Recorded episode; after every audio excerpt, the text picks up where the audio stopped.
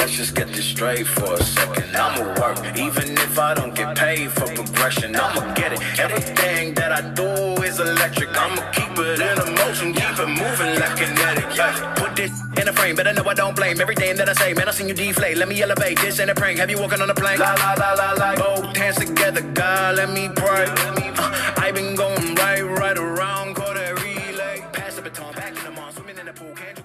Yo, what's up, everybody? It's time for the In Off the Bench podcast. I am Daniel Ball, and I'm joined as always by my co hosts, my partners in crime, my brothers from other mothers, Jim Cross, Randy Jowers. And guys, tonight is episode 11 titled Give Me Some of That Jack and Cheese, because tonight we're getting a full helping of Jack and Cheese. We got Jack Dallas from Lamar University and Chad Dallas from the University of Tennessee coming back to talk to us about postseason baseball play.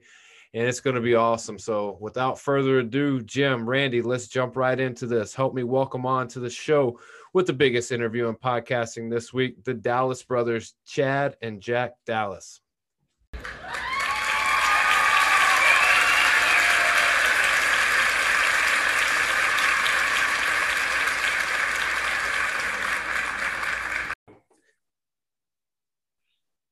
Jack, my man, how's it going tonight? Hey, we're doing great, man. How you doing? We're good, man. About time we got you on the show. We've had your brother on, and he he's quite the, the character, a good stand-up dude. But the whole time, you know, he, he did talk a lot about you. So it's it's finally glad we're finally glad to get you on the show and get your story, man. So let's start from the beginning. You know, you know, some of the listeners heard, you know, Chad's version of the story, but we want to get it from you. So talk to me, bring take me back to you as a baby. Where are you from, man? What was it like growing up? How many brothers and sisters? You know, give me the whole the whole story. Yeah, um, I'm from Orange, Texas, Fruit City, Texas. Uh, the 409. I was raised there, born there. Uh, ever since I was a little kid, you know, that's I got Chad, little younger brother, Cheese and then we got an older sister, Leanne, and you know we've been playing sports since we could crawl. That's pretty much pretty much what we've been doing since we've been growing up. So if when you say like you you had siblings, was it heated in, in, in the house? Was there competition? Just just you guys going at each other, or was it more we're on the same team? We kind of just kind of get along. Nah, we we've been competing literally since we could crawl. I remember uh, I was reading something my parents gave wrote. They what they do is when we go off to college, they write us some letters just telling us good luck in college and stuff. And I was reading mine the other day, and I remember my dad said something uh, in that letter. He was like, "I remember before y'all go to sleep every night, y'all have to pitch three outs." And me and Chad will be competing at four years old, throwing strikes to my dad. So, I mean, it's really been since we could crawl. Well, it, it seems like it's paying off because you guys are at high levels doing what you like to do. But you know, before baseball, was was there any other sports that you played, or was it always baseball? No, it was uh I played played a little bit of basketball. I was not a very good basketball player, but I did have fun. I like to play. But uh, football was another big one. That was uh, my other big sport. I actually I came to Lamar to play football, and I you could say I played for two. I was on the team for two years, tried to compete for a spot. Didn't really work out, but I mean, I'm here playing baseball now, and I'm loving it. So uh, one one of our guests, uh, you probably heard of him before, Morris Joseph Jr. Yeah. He said you were his dude over cheese, hundred percent. He said you were his guy. So if, if he was going to go to battle on the football field, he said I'm taking Jack Dallas with me. Hey man, that's that's an easy question. That that boy Cheese, hey, I'm not taking anything away from him. He's a great athlete, but that boy was kicking footballs and I was throwing them. That's all I'll say. that's all I'll say. I didn't expect that to come out. Oh, yeah. all right, so so obviously you, you spend a lot of time you're doing football, then you're doing baseball. Like, was there a balance or like the only thing that I can think of is like I live in Florida, so it's year round, and you don't see a lot of multi-sport athletes. So, what is a multi-sport athlete in Texas? What does that look like? Is it you know you stop in winter and fall to play football, and then you pick it back up spring and summer? Uh, the thing uh, I don't know I mean, you might know a little bit, but our high school is uh, it's the most winningest winning percentage wise uh, school in Texas.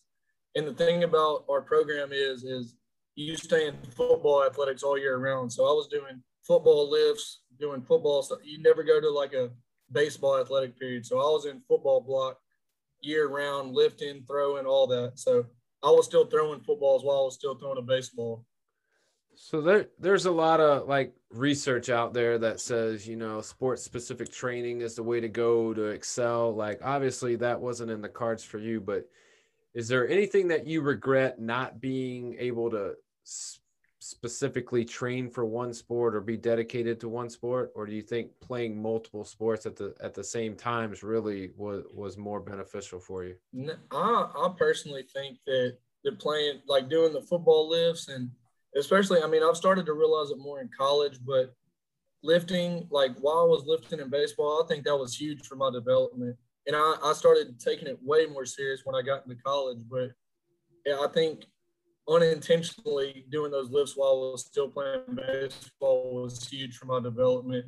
I mean, I understand people who think that, you know, the, the baseball or sports, I mean, I understand that, but being athletic, being active, being competitive 24 7, that's something I enjoy. So I definitely enjoyed that.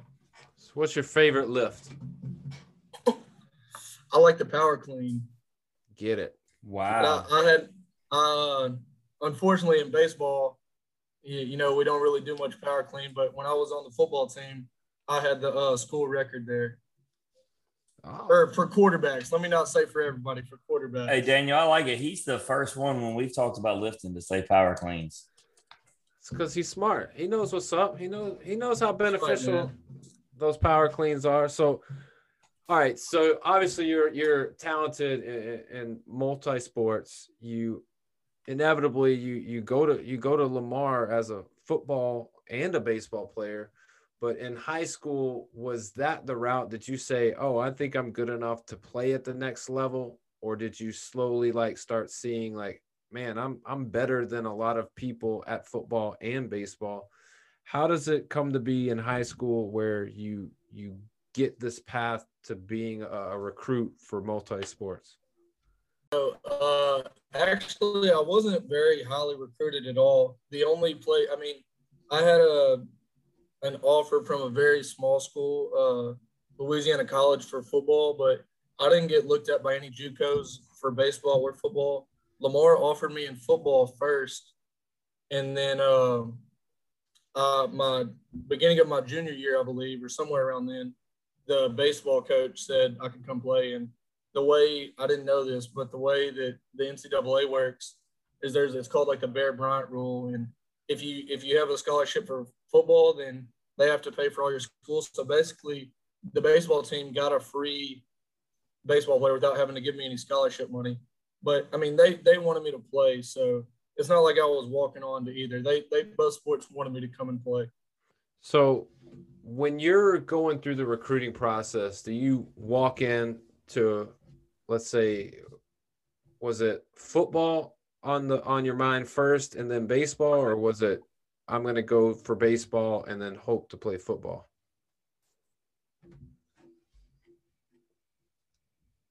I uh I mean I'm a pretty realistic guy. I'm a I would definitely say I'm an undersized player. So I mean I mean my full goal when I was there, I was like, I want to be the guy, I want to be the dude, I want to be the quarterback in football and you know, whatever role I ended up playing in baseball, I was ready for that. And so it, there was really no like intention like you know, I mean, I'm also I'm an engineering major, so I knew eventually I was probably gonna sit down and have to choose one just because tough tough degree and all that. But my full intention was to play for four years football and baseball. So who you said that you, you know you weren't highly recruited, but who were some of the schools that were were interested in, in, in having you as a baseball and a football guy?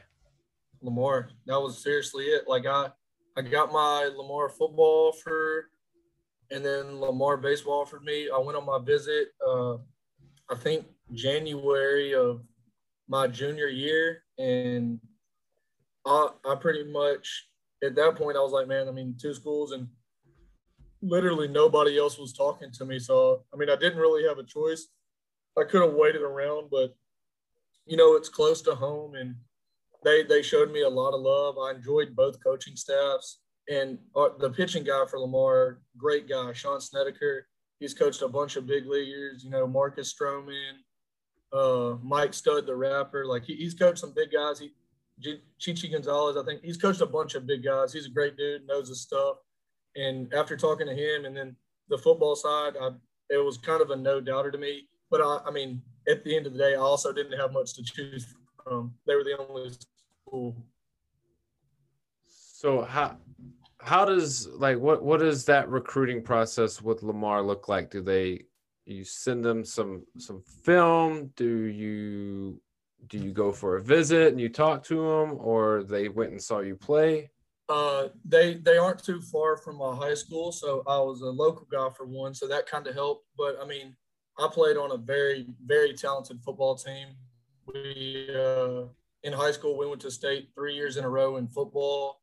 We lost my sophomore year, and that's I was quarterbacking then. And then my junior and senior year we won in state. So I, I mean I was on some great teams, and I, I put up my put up some good numbers. But I mean I played with some real talented guys for sure. So in, in football, who I know there's you say like I picture Texas football to be this bigger, larger than life thing. And you say you you played on state championship teams, but who are some of the players that some of the best players you played with? The best players that I played with, I mean, number one, I would have to say Deionte Thompson. I mean, he, he was he was uh my wide receiver my sophomore year, and he pretty much took me under his wing. I didn't even expect to play. Honestly, I was I was about to be done with football my sophomore year because we had a guy who ended up transferring out of the high school, but he ended up playing college football at Arizona State, and he was there a year above me. So I didn't think I was going to get a chance, and they were thinking about moving me to receiver. We ended up transferring out, and then I, you know, I got the job eventually my sophomore year, and so but playing with him, man, that dude's a, a freak athlete. He he went on to Bama and then now he's with the Arizona Cardinals. Dude's a freak athlete and by far the the greatest player I've played with for sure. But I mean, you know, had guys like Trey Baldwin. He he's at uh, La Tech right now.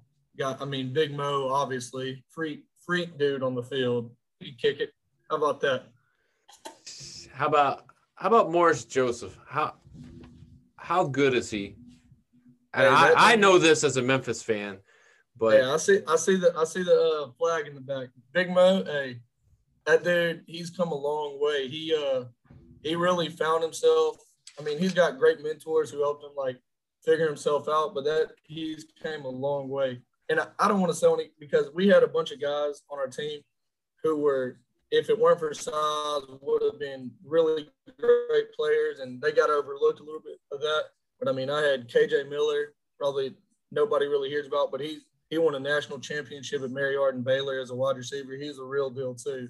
Uh, but Big Mo, man, that dude, hey, he is a freak. He played offense and defensive line for us, and he he's got a motor. He could go. Yeah, he, you know, just to give you guys credit, like he talked when you talk about mentors and people he had in his life, his story revolved around like you, you and Cheese for sure. Like y'all had a, a, a, big part in him being who he is and, and getting to where he's at and just keeping him grounded and, and having a, a tight knit group of people to he could rely on. So, you know, shout out to you guys, man. Um, you know, with, with that, what, what is it like knowing that, okay, I get to go play close to home at Lamar. Not only that, but I get to play two sports, which is something like it's a dream. Like, so what is the feeling like when you when they say, "Hey, all you got to do is sign your name right here, and you got that opportunity"? It was honestly, you know, a, a huge blessing, man. Like, I, you know, I dreamed of all everybody, you know, every kid, every high schooler, like their dreams to go play college sports somewhere. And, you know, Lamar may not have been the biggest school, but I mean, they took a chance on me, not only for one sport, but for two. And that was amazing. Knowing all I had to do was sign my name there. And then, you know, they, they gave me a chance and, you know, all I had to do was go and put in the work. You know, cards may have not fell in my exactly in my favor for football, but you know, I played on a on a great football team too. We were the we were the first team in Lamar history to ever make the postseason. You know, it was awesome. I, I enjoyed all my time playing football there, and just getting the opportunity for that is, you know, that's something I'll be able to tell my kids and all that. It, it's amazing. Who who's more punctual, you or Chad? That's me. It's a no-brainer. I'm a cheese is a laid back dude, but I mean he he I'm sure he's definitely matured now, but I I had to uh, kick him in the ass a little bit, make him grow up a little bit. All right, Chad. So we've talked about Jack enough, man. Let's get to the real deal. You know, regular season, man, nine and one. He had 99 strikeouts, so 16 walks, 4.29 ERA. I mean, how do you feel about the the season individually you just had? Uh, I felt pretty good about it. You know, um, it's kind of hard to talk individually uh, with when we have such a close knit group. But uh, I thought I did well. Um, you know, some games could have done better, uh, but you know, no complaining from me. You just ride the wave, and you know, it went how it went. So uh, just looking forward to the postseason. Yeah, no doubt. I mean, you definitely had a strong offense to back you up, and that's always got to make you feel good as a pitcher for sure. Um, you know, and we will talk about the team more, but we do want to start with individual stuff. And so let's start with what do you feel like was uh, your best performance of the regular season? Um, I would have to say, uh, you know, I, I thought South Carolina was pretty strong. Um, and my breaking ball fell off for a couple, a little bit that I felt like, at least to my standards.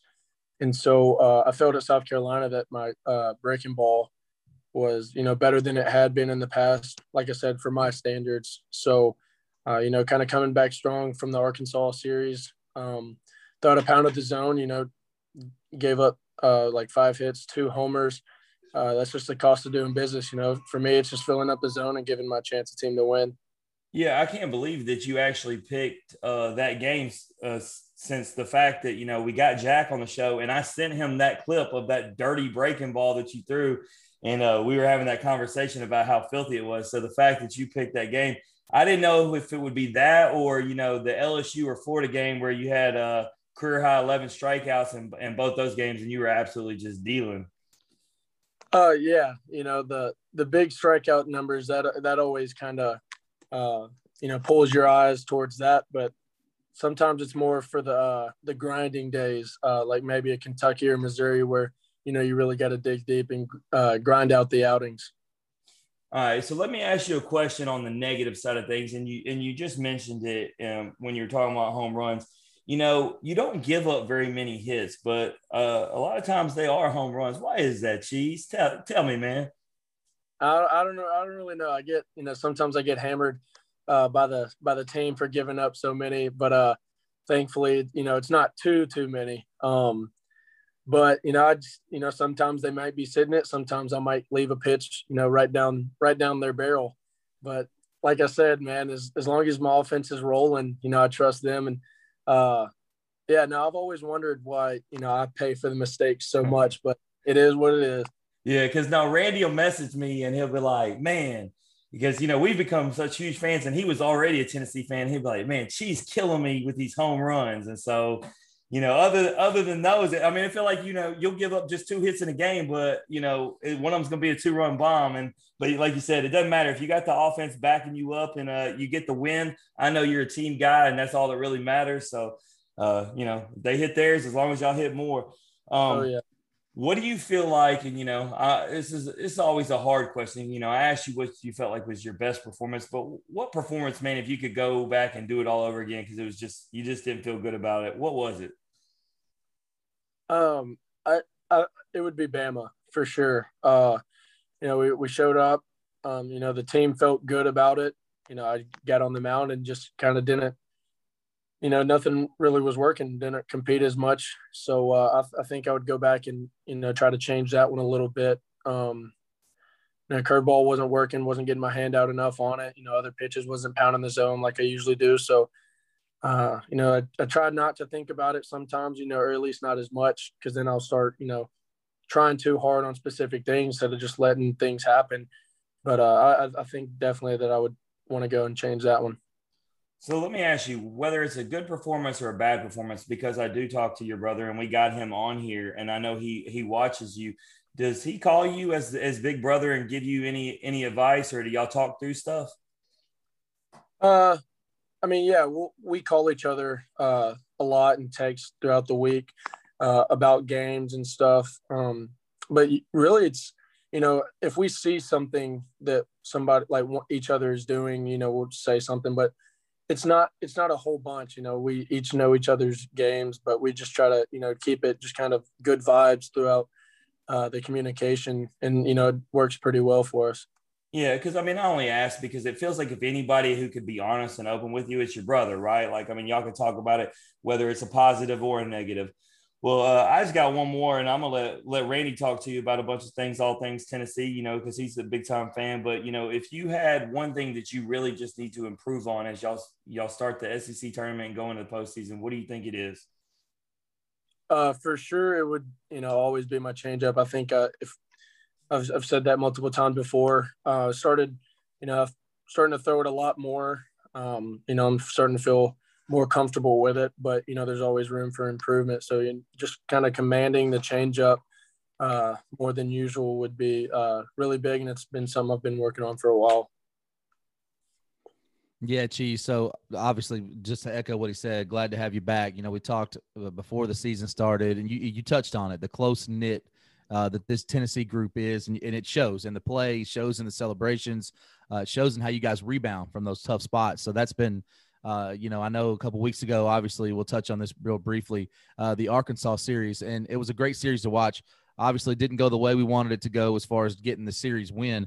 But what mm-hmm. I really liked about it was what you guys were saying afterwards. You know, we didn't come here to compete with Arkansas. We didn't come here to show that we could play with them. We came here, or they came to us. Uh, you know, we wanted to beat them. We feel like we can beat them and and I think you guys still feel that way. Uh, you know, that was just a some balls didn't go your way, some things you know didn't break the right way, and and they're a great team. You know, it's not taken away, but really impressed with the, the way that you guys bounce back because a lot of teams you lose a heartbreaker like that, it's hard to bounce back, and you guys show that the next game out, we're on a mission. We're not here to compete. We're here to win. So, you know, just kind of uh, just gonna talk through that after the Arkansas series. I mean, obviously, I talked about what you guys were saying, but what were you guys saying to each other in the clubhouse? Was it just like, "Hey, man, we got to bounce back"?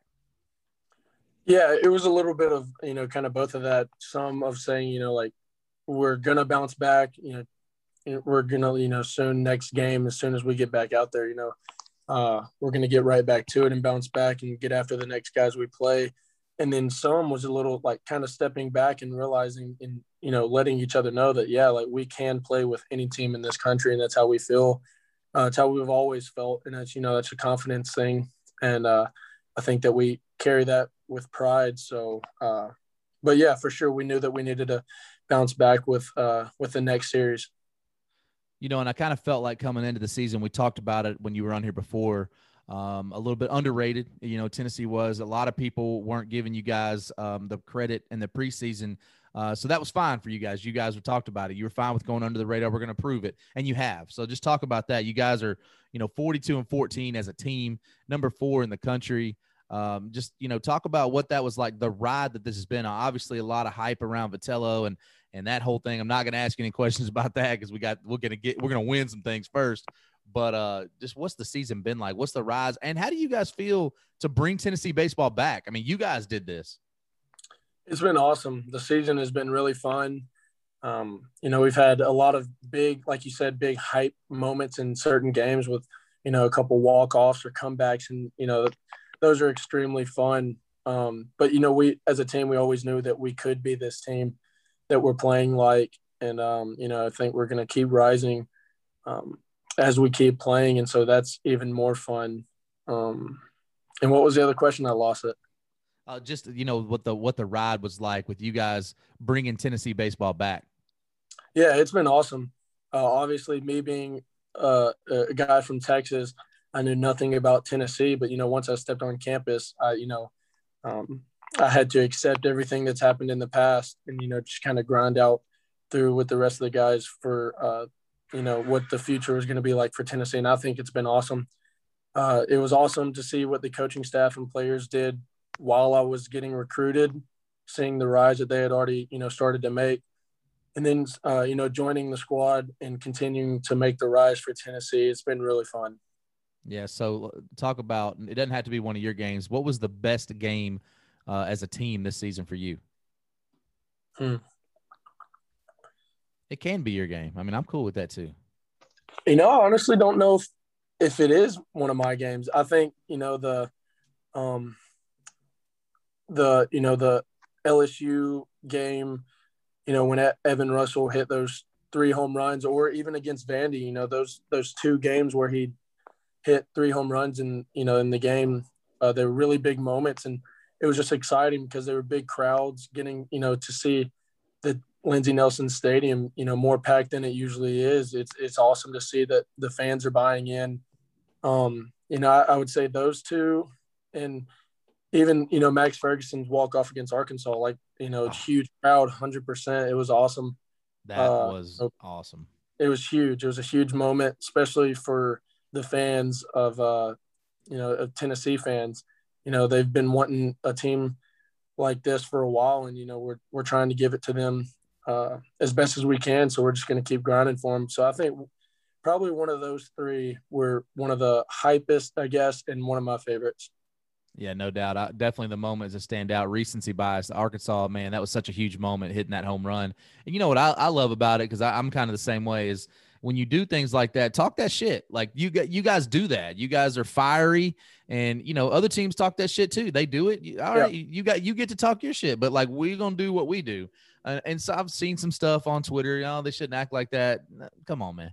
I love it, and I love that you guys have that edge. It seems like that's from the top down, and, and, I love it. Don't back down from anybody, and it's made for some hella great moments. And it's not over, right? The ride's not over. Hey, Randy, going all the way back to that Gilbert bat flip when it when it oh, all, that swagger started early in the season. Yeah, no oh, doubt, yeah. no doubt. So. Uh, obviously talked about some of your favorite moments, but obviously when you were on before, we had you know Liam and Pavs on. So talk to us about you know, you guys obviously still doing your thing. How are those guys doing, man? Obviously, we know how they're doing performance wise, but how's everybody in the house?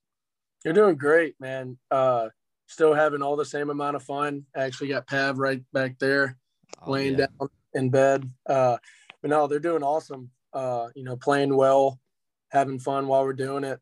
Um, you know, it's it's fun to start seeing these guys uh, continue to grind out the season and get hot at the right time. You know, seeing them succeed is awesome. Yeah, man. So you you know you talked about it specifically you uh, about how you guys felt in the beginning you could bring a national title to Tennessee. Obviously, that's come a lot more realistic now. How much are you just as confident or more confident now than you were then? You know, I want to say just as confident, but at the same time, you know, obviously with the season that we've had so far, uh, it brings a little bit more confidence. But at the same time, what we've done in the regular season means nothing from here on out. You know, everybody's zero and zero from here on out. So that's how we have to play. Yeah, absolutely. All right, Jack, let's get back to you, man. Let's start talking some Lamar. Let's start talking about, about what you've done individually, man.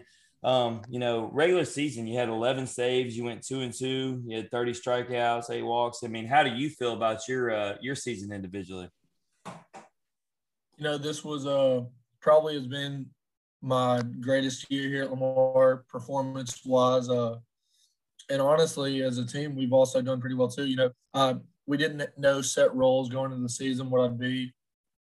Coach told me to go into it with an open mind, and early on in the year, we uh, got knocked back with some COVID stuff. Didn't get to play some of our games, but once we started, uh, you know, we opened up with U of H, who at the start of the season started off as one of the hottest, best hitting teams in the country, and you know, we came out there and beat them two to zero, and I came in and got the save, and then you know I kind of just wrote rolled with it from there on out, and I've kind of been our, our closer is probably what you would call me, and I've just kind of accepted the role, and you know I love the thing about relief pitching that I love so much is not that starting pitching you don't impact the game, but you know when you come in as a reliever, especially the closer, you know you're going to come in in the big moments, and you got a real chance to impact the team and get the team going if they're down or hold the lead if you're up, and something I've just accepted and embraced, and I've I've loved every second of it.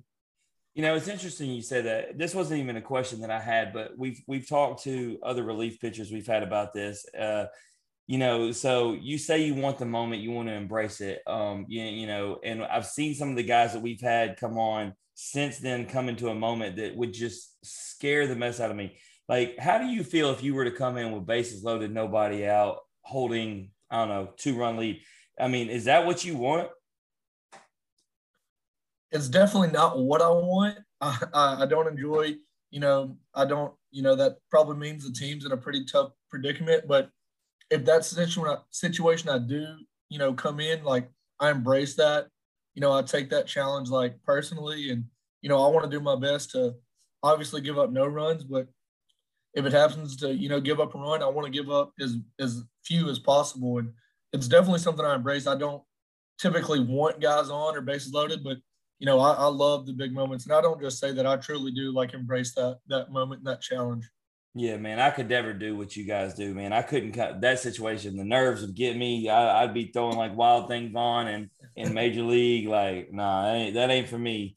But uh, what would you say was your best performance uh, of the year? Um, this two weekends ago when we uh we got swept by Abilene Christian in our third to last weekend and that's when uh you know we kind of sat down as a team and we like you know we looked at the standings. We are sitting in 12th out of 13, and we had to get to to eighth to make the conference tournament. We were like, you know, there's no more. You know, we were talking the whole season like, got to do this. But like at this point, we had to do. We had to win games. And we were like, you know, like whatever it takes. And so, um, we were playing. We did. We do four game series in the South Southland this year, and we uh, I pitched the Saturday before, and we had to win this game on Sunday. And the the day before, I just thrown like two innings, and uh, I came in with in the sixth inning with two outs, and I finished the game three point one, and it was definitely you know it was a a tough performance, you know, just mentally and physically. You know, the arm was a little tired, but it was a game we had to win, and I you know I came in with a one run lead and held it throughout the uh, rest of the game. Was that uh was that 3.1? Was that your longest outing of the season? Uh this this actually this past Sunday, another game we had to win to get in. I ended up starting and uh I went four innings. So that's that's the longest I've been this year. Gotcha. Um, and you know, to go along, you know, I asked you best performance. I asked Cheese this same question. I mean, what what's the one performance you wish you could have back? Is there one that stands out to you? Definitely uh, Abilene Christian. You know, the weekend we got swept, and it, around this time we knew we needed to start winning some games. But they were the number one team in the conference, and you know, I feel like as if I'm a leader on the team and a guy that we count on. And we, I came in in a tie ball game in the eighth, and nobody on, and I ended up giving a run and giving up a run, and we ended up losing the game. And that's one I wish I could just have back. You know, a few pitches that I made and you know, a few decisions that I, you know, I could have could have shook a pitch or could have made a pitch better. And I just didn't. I'd like to have that one back. I understand. Yeah. I got a question for you, man. You know, both y'all are team guys. Y'all, y'all don't seem to want to talk about yourself. But one thing that I noticed is, as you've seen, I, am all about following all the baseball stuff on social media and uh, and uh, share stuff back and forth with you. Um, you staying at the top, you know, in those top four spots on the on the saves leaderboard all year for college baseball. Um, how much pride does that give you to just see your name on that list? It, I mean, honestly, it, it really is an awesome feeling. You know, like it, it and I'll you know I'll talk about the team once again, but you know it takes the team to to set me up to get in that position. But it's you know it, it I take some pride in that, and I'm I'm proud to have you know I, I did put myself in that position to go out there and you know get the job done. But it, yeah, it's awesome to see my name up there, you know, because there's some guys in that that list that are great pitchers, and you know to see my name up there with them, I I, I really do. That's a great stat to see, and it, you know um, I very much enjoy that. Absolutely. All right. Well, this is the last one I asked you, and I'll let Randy get into talking about that team ball that you want to talk about. So, same question I asked your brother, man. Um, if there's one thing that you need to improve going into y'all's next game Wednesday, what is it? Um, you know, I haven't. Um, my past few outings, I've struggled with uh, not command, but I've walked a few more guys than I usually do. I'd say just you know attacking the strike zone, making the making the hitter work his way on, and you know, so that's something, you know, I've honestly truly seen from Chad this year. he, you know, he he goes out there and straight up attacks the guys, you know, and that's and personally to me, it's not a knock at Chad. I think that's one of the reasons he gives up some of his home runs. You know, he straight up fills up the zone. I'm not making a joke. Uh, he straight up fills up the zone, man, and he, you know, he's gonna challenge you with his best stuff. And if, if you hit it out, you hit it out. But he, he's gonna come straight up in there the next pitch, and that's something I truly admire about his game for sure. Yeah, I like it too. He, he he touched on it. He said it's the price of doing business, right? So you know, it's uh, no risk it, no biscuit. Mm-hmm. so, but uh, I'll stick stick on you for just a minute, Jack. You talked about you know how you guys you kind of got together and you know you being a leader. You said, look, we got to win these games to get into the conference tournament to get to the goals we want to do. So obviously, 25 and 21, you know, on the year.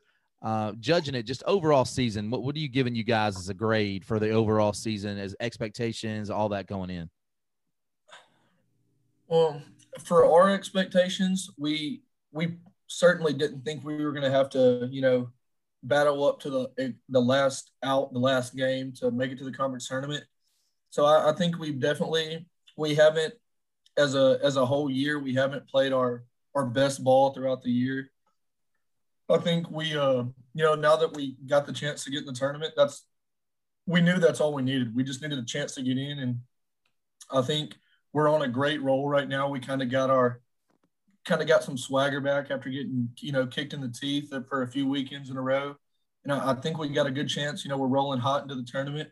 Uh, I like where we're at now. I think we if we sh- if we played the ball that we've been playing the past few weekends, could have probably had a better year. But you know, we just wanted a shot at this tournament, so that's what we got now, and we're going to make the most of it. No, absolutely, I love it. So you know, asking Cheese the same question. What was your your best game uh, as, as a team? And you, maybe you're going to say it was the last one because you had to have it. Ooh. There's a lot of good moments, I think, but I'm trying to think. As a I, I, South Carolina Friday night, or I guess Thursday night, was uh, really good. Played really well defensively and swung it really good. Uh, you know, put up 10 runs. And so it just kind of showed both sides of defense and offense of what we can do. So that was probably one of my favorites. And I would say close to best. Er, I kind of forgot about Sunday at A&M. Uh, we put up 20 runs. Uh, so that, that was a lot of offense. I, you know, I can't really remember how the defense went that game, but uh, so I would definitely probably one of those two. You know, I, I, my favorite thing about baseball is watching the offense kind of get after it, unless it's you know me pitching. But uh, yeah, no, I like seeing our offense work. That 21 was pretty. 20 runs was pretty impressive. Yeah, it was. It was fun. No doubt. Jack, what about you, man? What was your favorite your favorite game this year? Favorite game this year? Um, the opener against U of H was a really good one, but uh, we had our senior day against UNO, uh, you know, a few two weekends ago, and it was another one of those must-win games we like had to win. And one of our seniors hit a walk-off single to to win the game for us, and that was an awesome moment. Definitely lifted our spirits, and you know, I'd say gave us a lot of momentum and a lot of hope going into the next weekend. Yeah, so you you talked about it, Jack, how you guys played Abilene Christian uh, a couple weekends ago, and it didn't go your way. You got swept four game series, so obviously that was kind of uh, you know a, a truth or tr- truth moment, right? So now you're playing this team again. What's different now? What's going to be different two days from now yeah. than like a couple weeks ago? You know, uh, we they're a, a, a really good team, honestly, and you know they they hit the ball really well. Their pitchers come in, fill it up, challenge you. Um, I, what I love about it, it's it's a double elimination tournament, but we're gonna have one shot with them. They're gonna have one shot. I, I'm I'm all in for our guys anytime we get that shot. So I think with our, our best guy and their best guy, I, I believe we're gonna gut it out. And I, I think we got a chance to uh, get some revenge on them for sure. Absolutely. So I know the answer to the question, but I got to ask it anyway. Do you guys have what it takes to make a run in this tournament? And if you do, I think you do. Tell me why. Uh, senior leadership from one. got a bunch of older guys, a bunch of guys that played games, been through you know tough experiences, especially here at Lamar. You know, haven't been great in three years and had the players to do it. But I feel like we're a very mature team. You know, also going through these past two weekends, basically playing in must-win games. You know, like some other teams haven't had to go through that, and especially in a tournament play like we're going to have this week. You know, some teams haven't been through that with their backs up against the wall. You know, may may they may find themselves, you know, playing a little bit tighter. You know, we've been through that. We're playing loose. We, we got to where we want to be, and now it's time to just go out and get it. So you're saying you're war ready? That's what I'm hearing. Oh, oh, no doubt. We're battle tested for sure. I love it. Hey, Cheese, I got a question for you before we get to to the, the game, this or that. You know, I told you I wanted to come watch y'all play in Hoover. Do you have any idea when you're pitching or anything? Yeah, I'll be throwing Thursday. There we go, man. I got what I needed. That's what I'm talking about. I know when to come. Sure. Uh, you know, I don't have too much of a hall pass to just go watch all the games, you know, the freaking million games. And so I, I said, I told the boys, I said, you know, I've been to Starkville and I've been to Swayze. I've been watching the Mississippi State Ole Miss games. I said, I got to see the Tennessee guys. I got to see Cheese pitch. So I got to find a way. So now I know Thursday. Thursday. Yes, sir. All right, guys. There's a lot of a lot of high stakes this week. The pressure's on, so I want to kind of let you decompress a little bit. We're gonna have some fun. Let's play a little game. Jack, I'm gonna start with you, man. We're gonna do this or that. Cheese is is a, a pro at this. He's already done it. So let me tell you the rules. I give you two options. You choose one or the other. You can't say both, and you can't say neither. So uh, I'm pretty confident you got this, but man, let's let's start it off with an easy one. If you're gonna go on a date, are you gonna look for them biddies in DMs or are you looking face to face? I'm going face to face. All right. Why? You got to talk to them in person, man. The guys these days, you know, they they're gonna go for the Snapchat, the DM. You know, a, a girl like it if you go up to them face to face. Hey, you know what? If you strike out nine times out of ten, you can get on base one time. You know. Hey, oh, there you go. Hey, Hey, hey. if you're if you're following baseball stats, you're gonna fail more than you succeed. It's just That's you gotta right, man. Throw You're it out there. fail more than you succeed. Hey, They can't Daniel, all tell you no. Daniel, if you remember what she said, he said Texas gentleman. He, he actually might have had the best answer still to date to that question. Yes, sir. So All right, so so face to face, you you you ask you ask her out on a date. They say yes. So now you're getting the details squared away for this date. Are you calling that person or are you gonna text that person? I mean, once I, uh, I'll I'll text them, but hey, I like to hear their voice sometimes too. I, I, but I'll be honest, I'll probably text them to set up the date. I got you. So if if we were taking BP, all right, who's a better hitter, Me. Jack? Straight- Jack or Chad? Me. I, I can hit. I can do it from both sides of the ditch. It doesn't matter. Both sides. It's all me. hey, I'll give it to Cheese. I'll give it to Cheese. I'll give it to Cheese. You know, hey, last time that you sounded that confident, Cheese, you said you had a strap, and I actually heard before this episode that you didn't. Hey, I no. Hey, I didn't say it's always high, Hey, but Let's talk about. Do we need to bring it back to middle school basketball? What happened in middle school basketball? I wasn't comfortable then. I'm comfortable now. He, he was the last. It sounds like it sounds like Chad. You were the last to be picked in middle school. No, no. I was just the king of the assist. I wasn't a shooter, but now, and I, I, I told y'all. I told y'all he was passing the rock.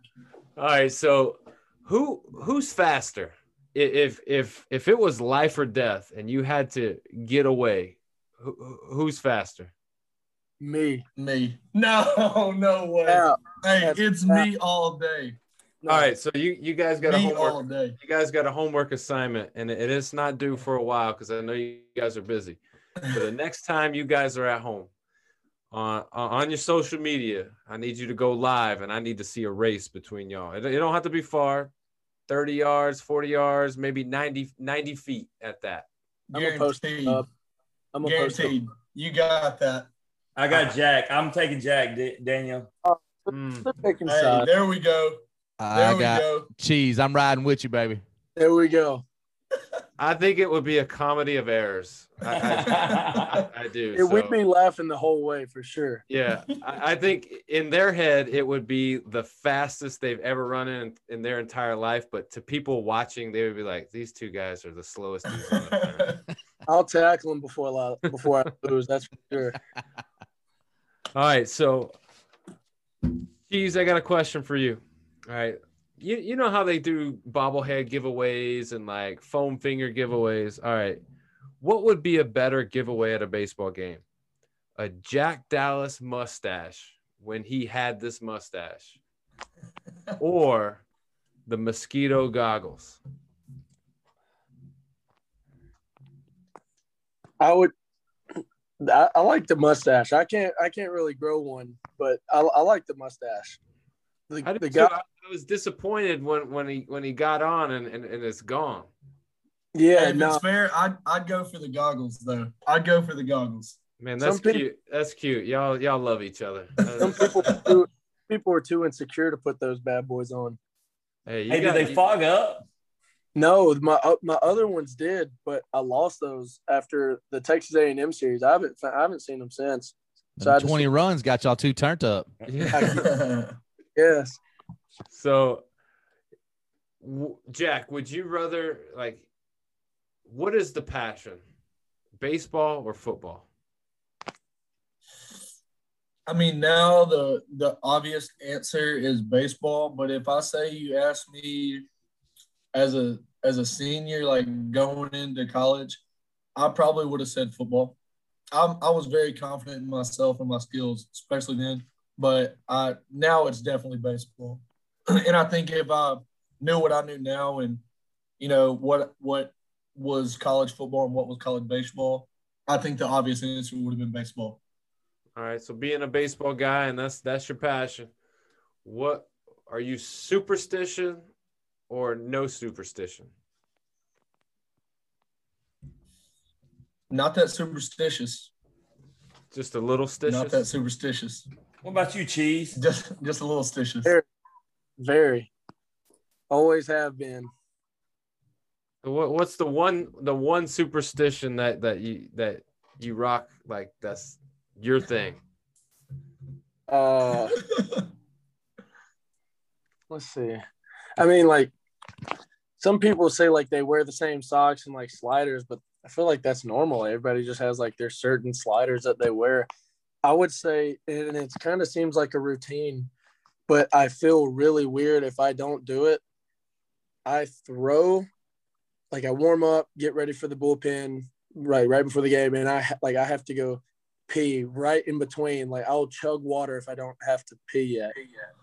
But I like, I will chug water. Like I have to do it, and if I don't, I feel really uncomfortable for some reason. Is that is that what happened against uh what was it, Bama? I already know. I, I did. I was just off, man. That one, I didn't know what was going on then. No, you're good, bro. So, Chad, who has a better mustache, Jack or Liam Spence? Oh man, oh, I think. Who's calling? My bad. Uh, Dang, he's got folks calling the room room. service? okay. let's have the governor. He knows everybody, not me. Um, but yeah. Oh man, no. I, I, um, I, I think I have to say Liam. Liam Liam's is big and oh, that's no pause, pause, pause, pause. He's, he's got, he had a nice stash. That was that. That was sus. My B. Pause. Huh? I think we're in Rowdy, Georgia. Well, that ain't good. Might have gotten the wrong room. My B. Oh, Bro, y'all in the wrong room? Apparently, somebody just called, and I think we're in Rowdy Jordan's room. So, Rowdy, I don't know you, but if you know if you're watching this, sorry about it, man. Dude, I got nothing. But that. That's so funny. we're we're this thing's going off the rails quick. So, Rowdy Jordan, wherever you're at, I mean, if I hope you got a place to stay. That's all I can say. Dang, hey, you know what? That's the second uh second team all SEC room y'all are in then. You know, Rowdy got that award today. Y- y'all gotta go downgrade now. Yeah. Oh man.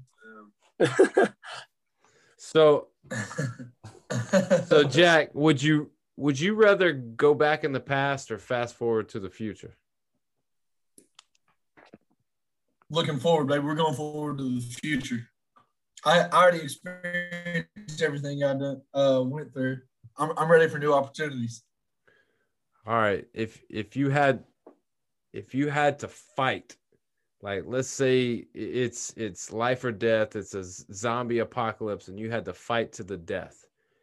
Are you rolling with your blood with Chad, or are you taking Morris Joseph? Oh man. That's a no-brainer, man. Cheese gonna be out there dying. I'm I'm living with Big Mo, man. We're That's safe. I'm sorry, Cheese. We're, me and Big Mo are fighting to the end. He's he's he's got so much size on me. That's not even a fair question. But you got all that speed. I I, I, I could I could carry the squad, but he, he See, that's try- the thing. Cheese would leave me to die. Cheese would probably leave me to die. Big Mo's gonna stand there and fight with me. somebody's got to live to tell the story, my man. that's, That's why right. Mo, that's why Mo picked Jack over Chad, man. I'm just saying. That's his That's dog. right, man. Nah, just we all know the the true answer to that question. All right, Jack. Last question before we take you off the hot seat, man. This is the, the staple question that we ask everybody. Would you rather have friends or would you rather have money? Friends or money? Mm. Mm.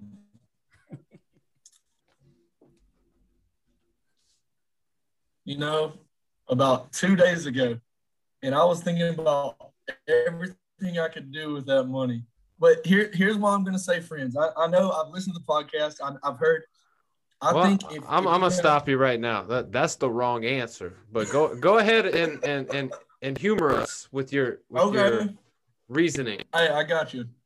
Listen, if you got all that money, you're gonna be a lonely ass person if you got nobody to share it with. That's how I feel, Bullshit. man. I'm gonna have the biddies. Hit them, Randy. Hit them. I'm, I'm gonna have the honeys. I'm gonna have the bunnies. I'm, I'm, uh, hey, I'm gonna have all the friends. I I hope my my wife don't listen to this podcast, so I can say that. Y- y'all thought Pavolony had DMs from his social media, man. My, Hey, I'm gonna hey. tell you, mine be popping. Yeah, Cheese, let's let's ask you that question before we get off here. I gotta know, man, what's up with uh Pavs always being the guy that they use for the media, man? They love that dude, don't they? He he good looking, ain't he? The governor. I ain't saying all that, but yeah, he's the governor. He everybody knows him. He knows everybody. Uh, Well, I think he turned 32 this year, so shit, he been there long enough. Nah, I'm playing Pavs. You my guy. Yeah, he's back here saying, "Damn." No, I'm just joking. I'm just joking. Now Hey, he's I back there on the phone telling Rowdy Jordan to find a different room. It's I ain't gonna. Yeah. I was telling Jim though. I've been noticing the social media. They've been having a lot of Kyle Booker up there on them uh, social media. Hey, he's a dog. He's a dog for sure. All right, guys. Jack, I'll start with you, man. Anything you want to plug or promote social media, um, upcoming games? I mean, yeah, you know, we played, you know, Wednesday at noon against Abilene Christian. Hope, hopefully, get a little bit of revenge. Go follow me on my Twitter Yes, sir. at Jack Dallas Seven. Let me see the Insta. The Insta's a little outdated, but maybe have to get back on it. Uh, at J Dallas One Twelve, and you know, shout out to Four Hundred Nine. Shout out BOD. There we go. That's all I got.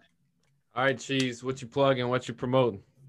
Uh, now I just come check the Tennessee boys out in Hoover, Alabama this week. Uh, and I already plugged my Instagram and Twitter and the Tennessee podcast. So now I'm just gonna plug the Tennessee podcast. If you really want the Instagram or Twitter, go check it check it out. All Oh, the hey, that's thinking right there, baby. brain works. Get it. Well, guys, man, I, once again, thank you guys for coming on. It's always a pleasure. Uh, if there's anything we can do for you guys along the way, just reach out to us, man. Appreciate Appreciate you guys. All right, y'all go check them out. on Twitter at Jack Dallas7, on Instagram at J Dallas One Twelve. You can check out the cheese at underscore Chadwell on Insta.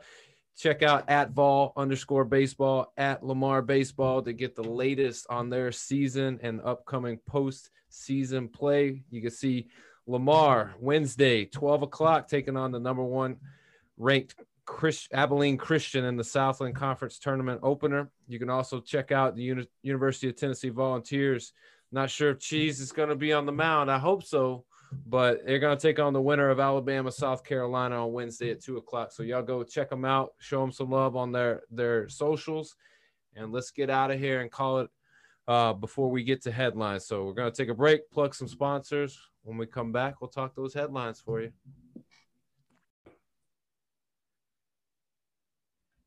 Welcome back to the In Off the Bench podcast. We got some headlines for you. Leading off tonight, Jim, we're going to talk NBA playoffs. Man, it has been a crazy few days in the NBA. We've gone from play-in games to now playoff games. Man, let's let's start with the East. Talk to me, hit me up, give me some some Wizards talk, give me some Knicks talk, give me the Bucks, give me the Brooklyn Nets. Talk to me.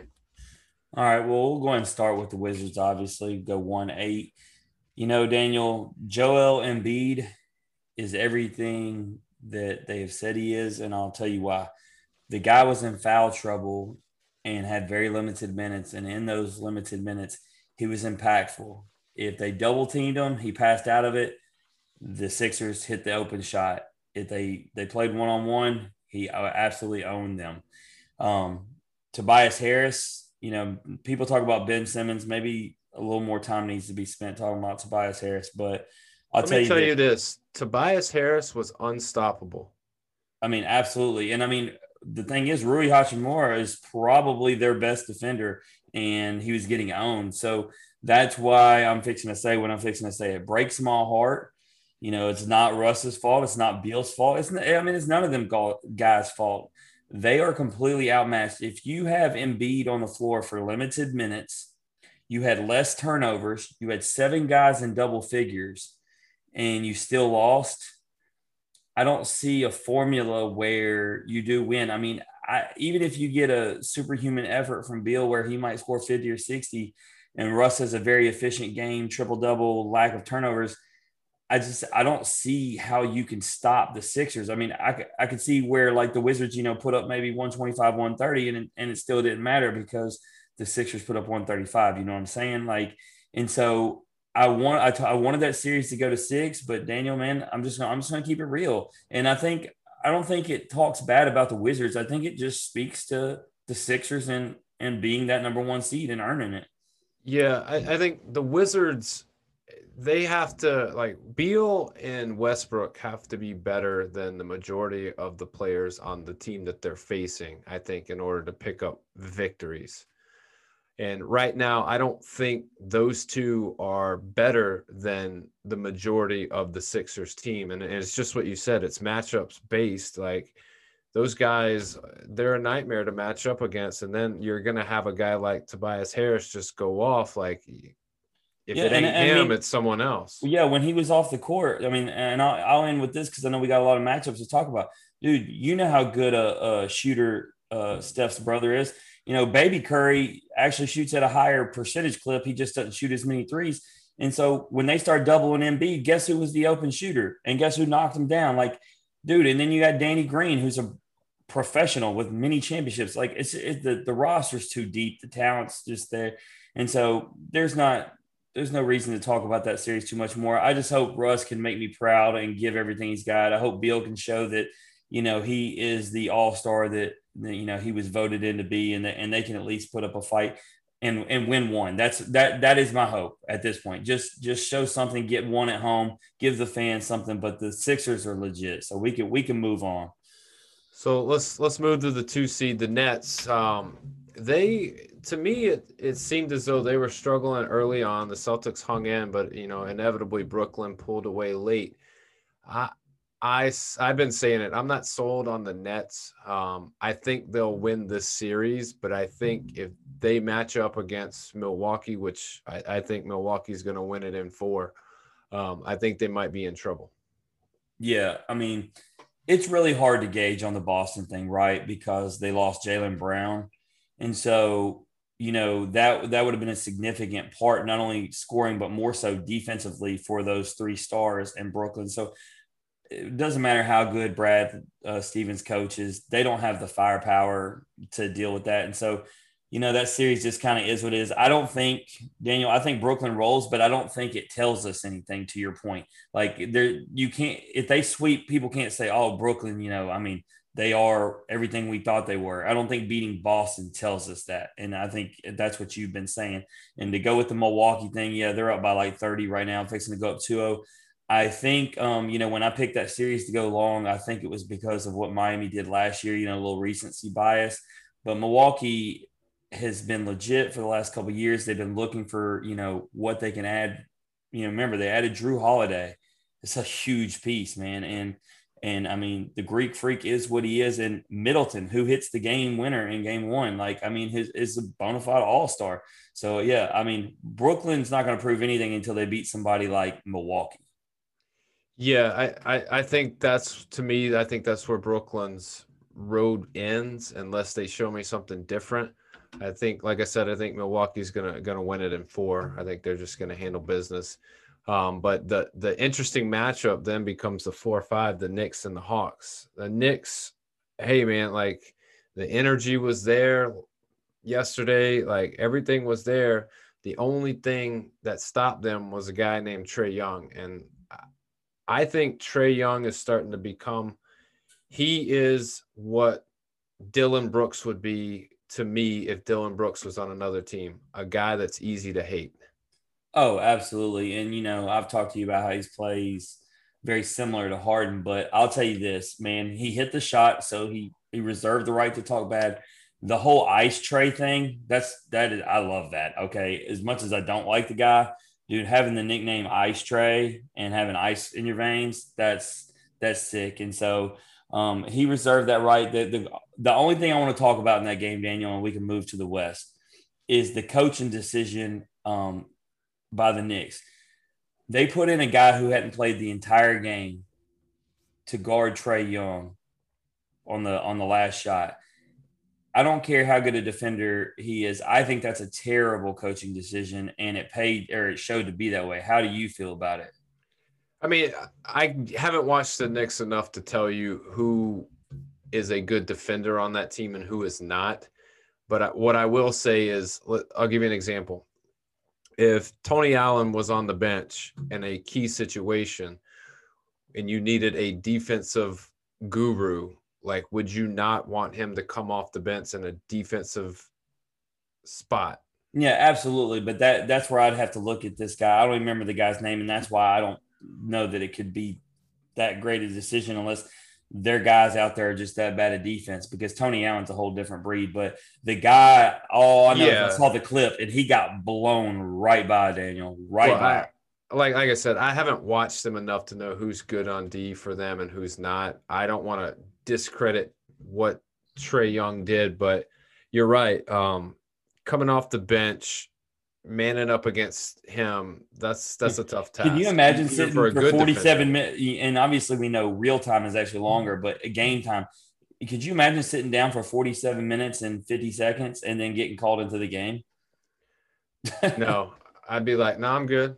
I'm just going to collect. You're a, you're a baseball guy, right? We talk about pinch hitting, dude. That's even worse than that. Like, I mean, like going up there and swinging the bat is completely different than being asked to, you know, you've been sitting down that whole time and you got to like be in a defensive posture and then go with one of the quickest guards in the league as he goes to the rack. Like, right. At, at least if you're coming off the bench to pinch hit, you get three chances to to get a pitch and put it in play. Like this guy gets one chance and he's got to be on. I mean, I, I kind of feel bad for the guy now that we're we're talking. The good news is they didn't spend much time talking about his name, so much so that I didn't remember it. So no one's ever gonna hold it against him, and that's that's good for him. But we'll move to the West. All right, the West. I'm going to hold off on talking about the Grizzlies, and we'll we'll skip them. We'll go to the the Suns and the Lakers. Dude, did the Suns not look like an absolute beast of a team?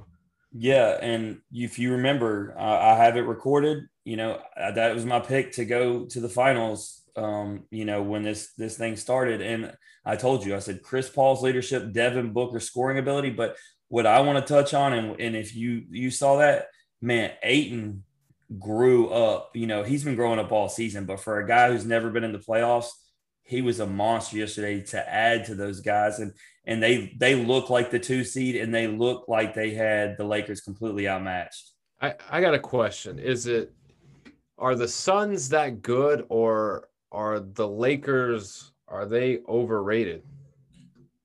Well, I think it's both. Um, I know, I know that's not the answer you want to hear, but the Suns are that good, but the Lakers are not the Lakers of last year. Anthony Davis, they've talked about it. He has not looked anything like he did um, last year in their playoff run. LeBron has been hurt. The role players have not done what they did last year. So it's it's both. But I I think this series which I now I did say the Suns would make the finals, but I also said that this might be the best first round series we ever see. I'm gonna have to walk that back, and I know it's just one game, but there's nothing about that game that told me this thing's going six or seven. It may very well may because you are talking about LeBron James and Anthony Davis, but I, I don't know. And and I got to ask you this, Daniel, because we like we like to talk about LeBron and the things that he does that tarnishes his legacy. Let's talk about that flop, bro. You know, I, I I saw it in real time, and I didn't really like because there was so much other stuff happening. Like I didn't even notice him until after the ball was thrown at the other guy. Then I realized, oh shit, that's LeBron on the ground, and like it wasn't until they showed it in slow motion how like like egregious of a flop that really was. He was like, holding the opposite side that Chris Paul blocked Right. him out on her. And and not to mention Chris Paul is 10 inches shorter than him and 100 pounds less than him. right. So like, I mean, at at some point, I mean, I think Van Gundy was on the call, and he, it might have been that game, or he may have been on a different game, but he was give, giving it to the refs as far as like they've got to get that out of the game. The the flops and, and, and stuff is just too much. It's But it, it, it is, but specifically with him, it bothers me because he really is that great a player. But it's things like that that make me not want to root for you to do well. Like I can't, I can't stand that. And you know, the comparison's always to Jordan, and Jordan would never ever do anything close to that. And that's why people who defend Jordan against LeBron, that's why they get that way because stuff like that is embarrassing. I agree. Um, I think he is better than that. It's like those guys. I mean, would you? What's worse, a flop or shooting a three and sticking your foot out to draw contact? The flop. I feel like it's in the same ballpark. Like it's the shooting the three like that it bothers me but it's borderline intelligent too because guys get away with it all the time which it just speaks to the fact you're talking about the nba there's a lot of things um you know we talk about how well mlb um, has gotten their officiating right the the nba needs to clean clean stuff up for sure so. Let's talk about Dame Dollar. I mean, is is it is this a series that Portland can run away with? And if so, do they match up well against the Suns? Yeah, because you're talking about two elite guards against two elite guards if you get to that matchup. I think one of the things that people forget about with Denver is they lost Jamal Murray. He's he's an all-star, right? Like I think people forget about that. They because of Jokic, you know, who's probably going to win the MVP, they're like, you know, Denver's legit. But when you talk about a guard heavy team like Portland and you don't have the guys to match up, but uh, you know, we're not going to give it all to Dame. As Randy pointed out to us, man, um, Carmelo was absolutely clutch. And so for a guy who, um, you know, he's had an up and down roller coaster, you know, career, especially in the playoffs.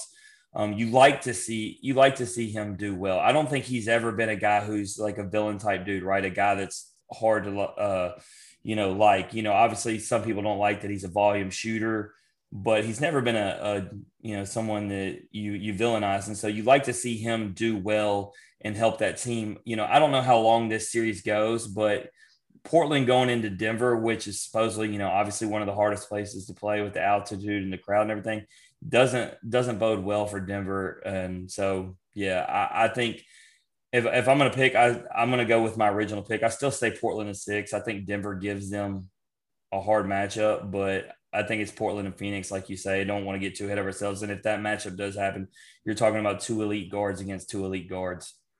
Yeah, it'll be it'll be crazy. So let's move to the Clips and the Mavericks. I I honestly I thought Dallas would put up a fight, but I didn't think that they would win uh, any of the games. I thought the Clippers would just you know keep it close throughout the game and kind of pull away late and and win.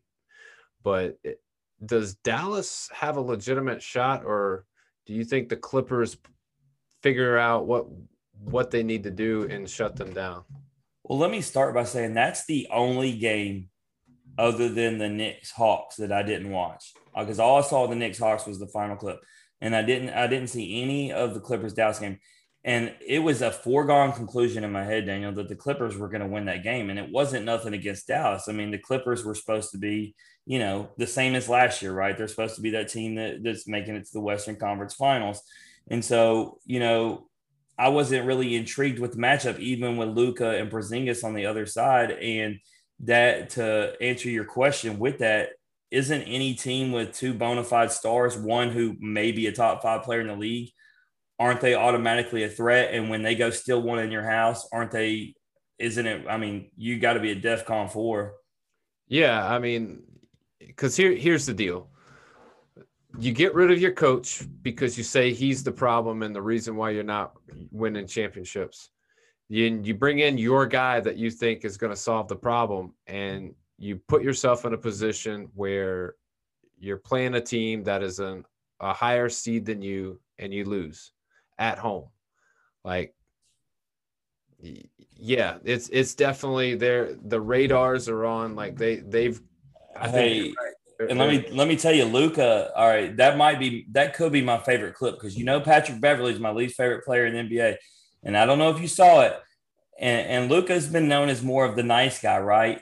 Man, early in that game, he absolutely bullied Patrick Beverley and went to the rack and got an and one, and said, "You're too little, bleep," and it got caught on air and everything, and and stared him down. And I loved it because I don't like Patrick Beverley, but but basically my point of telling that story is Luka has been the nice guy, right? But that told me he's in playoff mode, right? He's coming out. It was eleven to five, I think, was the score when I saw the what it showed with the clip. That told me Luka is is engaged, and that for the the Clippers is is is going to be a problem. So this series, I think, if there is a series when you look at all these matchups, if there's one that I was to bet money on that goes seven, this is it. Yeah, I, I think this second game is is going to be a must win for the Clippers. If they don't, I think it's over. I think they I, I honestly think if the Clippers lose game two that they might get swept. Very likely. Um, so that brings us to to the Grizz, man. And if you've been a Grizz fan for a while, the past, you know, this this weekend has been phenomenal basketball. Just a lot of fun to watch. They they uh, take care of business against San Antonio. They win a barn burner against the Warriors. They get the eight seed. They go into Utah and they they said, "Hey man, we're packing for for a three game trip uh, on the West Coast." And they went into Utah. They struggled early, got it together, pulled away, and then they do what the Grizzlies do. They make it interesting late, and but they ended up pulling away and winning the game it, it's amazing to me the the fight that these guys have and the the youth that these guys have. And maybe that's it just not just being youthful and not knowing any better just going out there and playing with nothing to lose. But well, that's something i wanted to i wanted to say to you right off the bat. I wanted to ask you this because you mentioned the three games right? And i'm glad that they addressed it on tnt you know the guys talking about you know, Utah's been sitting around for six days, and some would say that's you know advantageous. Meanwhile, Memphis is knocking off the Spurs and knocking off the Warriors, and then you know some people would say, well, they'd be fatigued, but you're talking about a team with the average age is 24 years old. It's not bothering them. This is what they do, and so I I ask you, do you think, oddly enough, that playing those two games prior to to this Utah one benefited them to get momentum? Normally, I, I would say it wouldn't matter. But given the fact that we watched them play a Golden State team for position in the play in, and I said it last week, there was no urgency. There was no sense of like fire. But then they play San Antonio and you see it. There's fire, there's drive, there's a sense of urgency. And double that in the next game against Golden State, where they got something to play for. There's fire, there's drive, there's urgency. And now you put them in a situation where they're in the playoffs, but they're playing the top seeded team in the league. And they go out there with a chip on their shoulder as big as the world. And like, this is what happens. Um, I I can't say that I'm surprised that they won the game, but what I will say is I'm I'm excited, and I don't know you know how long Donovan Mitchell's going to be out. I don't know how long if he does make a difference. I want um, him back, and I'm going to tell you why right now. Every every Memphis fan, for the most part, don't want him back. I want him back because Brooks is already was already talking crap during the game to him on the sideline. I'm ready. I'm all about watching that you know, and and to talk about what Brooks can do to somebody, he had he had Donovan engaged who wasn't even in the game. He had Mike Conley, who we've never seen chirp. What at the very first time at the line, what X amount of minutes into the game, trash talking, going back and forth. Dillon Brooks is like he's a, he's amazing because he can get in your head, and you know that like in in this game in the game of basketball, if you can get in another guy's head, man, it's it's a valuable tool. So, what does Memphis have to do to win the series? All right. Well, I think let's start with instead of starting with Brooks and all that, let's go let's go down low, right? Um, they talked about how Valanciunas may have not had a ton of points, but he, when it came to rebounding and defense, he was frustrating Rudy, right? Um, I think it starts there. I think that's got to continue. You've got to continue to frustrate him and get him if not even in foul trouble, get him off his game and get him off his spot because a lot of those Ja lay-ins, a lot of those Brooks lay-ins, you know, yeah, they got by their defender, but it's also because Big V had Gobert occupied. Yeah, I mean when you when you got a guy like Gobert down there and and Valanciunas, it's just clogging up the lane. So the more he can push Rudy out, the more that you know, Ja and Dillon can slash and get those lay in and those floaters. What I wish, what I felt like I, I was saying a lot of was just attack the basket, Ja. Don't kick it out as much as you were you know, for the most part, they were making shots when he did, or they were they were figuring out a way to score. But he had the floater going, and that yeah. And I think that's your point. When when he's got the floater going, continue to go to the rack, and then if they come out on you, that's when you drop it off to V. Yeah, and it's it's hard like when because Ja's not like he he's not the greatest free throw shooter, and it's tough for him to try to draw fouls if you're going to go to the line and only make make one of of two. So um, you got to make them pay when you go to the line. If not, then make sure that you're scoring points whenever you get a chance to to get to the rack. Uh, I think, I think it's going to be a good series. I think Memphis has a lot of fight. My my thing that I question and I worry about is how how long can they sustain the fight that they've been given, folks? I think they look. I think they can because we were just talking about that youth, and then like you said, they, I mean, they're, you know, whether it's chip on their shoulder or they got nothing to lose, you know, all that, but they're also deep, man. And that was the other thing I was going to say. You, you said, how do they continue to have success? Um, tell me a guy other than um, uh, Tillman who didn't really do anything. Tell me a guy who came on the floor and didn't contribute something significant. Bane did, Allen did, Anderson was phenomenal. You know what I mean? Like there wasn't, you know, Jackson. I mean, still, I, Jackson I still looks rusty, it. but go ahead. I hate to say it, but I think Brandon Clarke, out of everybody that's on the bench, probably did the least. yeah, no, I mean, he, he, didn't he didn't come in, but and get and get play time. But you right. know what I'm saying? Grayson came in and knocked down two big threes. Bane Bane came in and knocked down uh, big shots. Um, you know, Anderson was great all game defensively. He and he had some timely buckets. Like like the I think that's something we've talked about with the Grizzlies, and it's something like you know, as a Wizards guy, that I'm jealous of. You know, I'm I'm talking about trying to watch two or three guys get it done. With Memphis, you watch eight or nine guys get it done, right? Obviously, you had the two guys with the huge games, but everybody was contributing. And I think that is a key to success. Yes, you want Ja to do his thing, you want Brooks to do his thing, you want Valanciunas to have big games. But with with Grayson and Anderson and Bane, Jackson, if everybody's contributing like that, I think that there's they could honestly, if they contribute like that, they can compete with anybody, not just Utah. Absolutely. Man, it's it's it's gonna be fun. I mean, you know, before we move off this, I'll say this.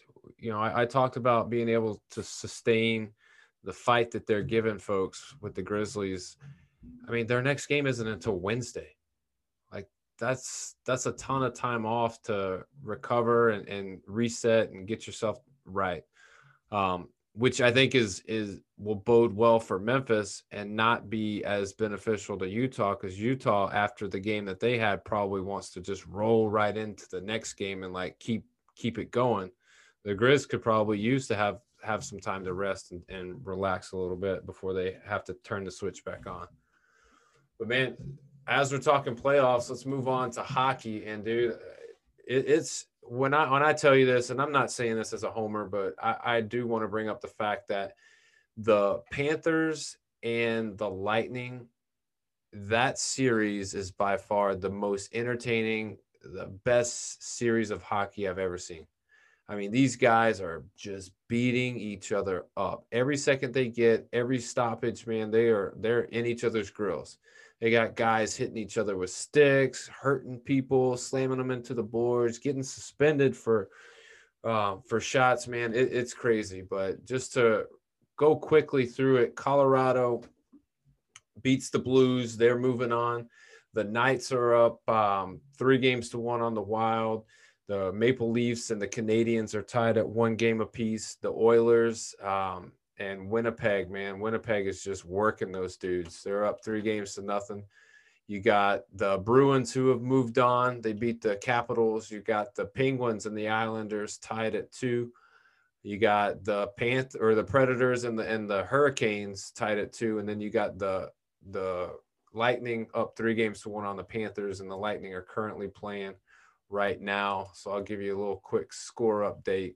Well, while you're pulling up that score update, I wanted to tell you that they were talking about this on the radio, and you know, obviously, I haven't seen any, but they were talking about the amount of games that have went to overtime, and then they were specifically talking about a couple different fights. And so, um, I will say this as someone who hasn't been watching, um, it does seem that hockey fans are getting pure entertainment, and so for those people, that's awesome. And you know that if I wasn't clogged on time between watching the NBA, MLB, SEC, college baseball. You know, I would be I would be in it because you you challenge me to watch it, and usually I'll take I'll take those challenges. Um, and so I, I unfortunately have not have taken you up on that, but I will say for those hockey fans out there that are listening to you as you're reporting it, um, they seem to be getting the best of entertainment. Yeah, every, every every series has been entertaining. I've even you know watched some of the others, and and it, it it's tough not to not to like it. Those guys move so fast, and there's so much action. There's not a lot of downtime. It's it, it's amazing the the things that they can do at the speed that they do it. Um, but the, the Lightning are currently down three goals to one. They ju- they're about halfway through the third period, but don't count them out because this has been a series of many goals scored, and they had 10 goals scored the other night almost in one period. So it, it's crazy. But let's uh, switch over. Let's hit up some Major League Baseball, man. And we got to start with the Rays, the hottest team in baseball right now. Um, they have the they're they're tied with the best record um, with the Padres, I believe, at 30 and 19, 30 and 17. But um, they overtook the, the Red Sox finally for first place in the East, followed by the Yankees, Blue Jays, Orioles. You got the White Sox holding steady. The Indians are climbing closer. They're a game and a half back. And well, Daniel, let's let's go to that Rays thing for a second because I, okay. I, that's your squad, and I want to talk about it. And, and we talked about the 11 straight just in in message. Um, you know, how impressed with you are you? I know you expect this from them but the idea that we know that they lost players again off season. You know, I can't I can't give you the exact number, but I mean, just off the top of my head, I know y'all lost four or five, you know, good players, and yet here we are again going down the same road, them doing what they do. Like, I mean, just how impressed are you? I mean, it's it, at some point it stops being impress impressive and it just becomes the way of work and what you have to look at is the thing that we talk about all the time and that's the run differential. They're positive 50 i mean they're they're scoring runs at, at a clip. I mean even today they you know Wendle hits a grand slam in the first inning. Like boom four runs just like that. Um but i mean that's one example of many where they're they're just putting up ungodly amounts of runs. And and i think to what you're saying is those guys know how to develop and they know how to get the right people that are going to do what they do as far as their system. So, um, is it impressive? Yeah, but it's not near as impressive because it's almost now the way of work. Absolutely. But we got we got your White Sox. Uh, they're actually taking on the Cardinals tonight. Um, uh, the White Sox. I like how I like how they're my right White now. Sox. Is is Frank Thomas or Paul Konerko on the team, man? Why are you gonna do that to me? Well, I say I say that because you've been a White Sox guy. You picked the White they're, Sox. That's still the second team. Yeah, they're still they're still my second team. I read the stuff, and hey, I will say this: when you read off the the who's leading each division, we said which team would be in first place. It wasn't in first place, and it was Tampa, and we said Chicago and Oakland would hold. So hey, look at that. Look, we we know something about something, man. You're right though. The A's sitting a game and a half up on the Astros. Anytime the Astros are losing, we're happy with that. So they've lost the last three. So I'm I'm a happy dude. Randy, now that you're with us, are the A's going to be able to hold off the Astros this whole season? You think? Mm, man, that's a tough one. I'm going to go with yes because I want it to happen. But the Astros are still good. No, we just don't want to admit it. They're still good. Yeah, no, we we've talked about it. They're both going to be there in the postseason. That that's not the question. But the question is who can who can take that division. And like you said, the the Astros are undeniably good. I mean, you know, Daniel was talking about the the differential. Look, the A's are leading the division with a minus eleven. Meanwhile, the Astros are sitting at plus fifty nine. Right. It's so it's so early in the season too. We're, we're we're a third of the way through. So I mean, good start for Oakland, but I feel like we've seen this movie before with them as well. Well, I can tell you who it's not going to be, Jim, and that's that's the Los Angeles Angels. Uh, but hey, you know what? Now they got an excuse because uh, Mike Trout's out four to six weeks. But I'll tell you this. All right, is there is is the A or is the A's the Angels? I mean, with what Ohtani's doing, are they if they weren't a West Coast team because I know that's your your biggest deal, Daniel. If they were an East Coast team, would you tune in to watch them just for that guy? No, they're terrible. what about you, Randy? Terrible. You like bombs and strikeouts? I, I really like what that guy's doing, and the fact that he's you know he was dominant, you know. Uh, where he's from, and then he comes over here and does. It's it's really because we've heard a lot of guys that they they said we're going to be what he is, right? He's going to come in, throw 100 miles an hour, then he's going to come in and hit a 400 foot bomb. I mean, he's literally doing it. I mean, I'm impressed. I mean, I so if if you ask me that question, because that's not the question you asked me, I said they're terrible. I would, I say he what he's doing is impressive. Would I tune in to watch? No. If they were playing the Rays, yes, but I'm not gonna make go out of my way to watch the the Angels play. Um, when they're when they're closer than seven and a half back of first place, then then we can talk. But right now, no, I'm not tuning in to watch them play. Um, mm, hater transition into the National League, man, I got to let you you you talk about the Braves, man. We Austin Riley's just killing it, Jim. Man, and you know what? I'm, I'm gonna throw a shout out Randy's way first because when that streak first started, he's the one that texted us in the group and said Austin's getting hot, and then it caught my attention, and then I started watching, and and so I say that to say that he he hits two home runs two games in a row, and so the game that I decide to watch, he hits two of them. And so, uh, shout out to Randy for getting it on my radar. And if Austin just so happens to listen, my bad, I wasn't watching you off the top. So, but yeah, I mean, dude, he got he got Player of the Week in the MLB. That was a guy that we just talked to, is a humble cat from from right our neck of the woods, and man, you can't help but root for him. And we've talked about Freddie Freeman, right, and how likable a, a guy he is. And you know, I know Acuna's got a different kind of swagger about him, but I mean, I like watching him hit bombs too. So I mean, Atlanta's fun. Man, I, I don't know what to think about that division though. They're all 500 or below. Like the Mets are one game above 500, and everyone else is below, and it's close. Like from first place to last place, you're looking at two games back, but like that's not really exciting baseball to me. And I, I can't figure out is it that they're good and they're just beating each other up, or are those teams really not that great? You know, Randy listens to GP a lot. What's GP say about his Mets, man? No, man, he's he's um irrationally confident in the Mets, but I mean, he, this deGrom, right? They're about to get him back, so you should see them guys kind of shoot up, and then when he gets back, I want him to listen to GP when deGrom's back. Yeah, he'll he'll be does, man crushing all over them and be like Jim and Taysom Hill. So Randy, does their pitching staff you think have enough to okay? Well, you know, I think two teams will will obviously go to the playoffs from probably that from that division as well. Um, do you think they have enough to hold off the division or at least make the playoffs uh, just having that rotation alone and not even putting up a ton of runs? No, yeah, I do. I, I think that, that, I mean, they continue to do that. And that pitching staff is so good that when you get, if they can get there, and I think they will, I mean, if you only going into the short series, I love those guys' chances against anybody because, you know, DB says it all the time good pitching you know, beats good hitting. And we're seeing, especially right now, Jim, you hit on it the other day. There's so many no hitters, so many one hitters. Just tonight, Lance Lynn, a former Cardinal, he had a no hitter going into the sixth until Goldie broke it up. Um, but yeah, I think that the Mets, that with the emphasis on pitching, they got one of the best in the game. Absolutely, and that then we look at the Central and the Cardinals. There they are doing what the Cardinals do. Um, yeah, but they broke my heart last night, bro. They broke my heart.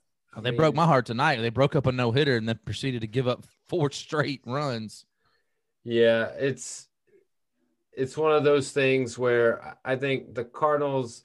I think they're a good team. They're not by far the best team in baseball. I think they're they're going to have a chance to win the Central, um, but it's going to come down to first off, can everyone stay healthy and pitchers be on the bump and do what they're supposed to do? Because well, let me ask I, you guys: Do you think do you think Wayno and Yadi, who seem to turn back the clock all of a sudden, do you think those guys can keep up what they're doing?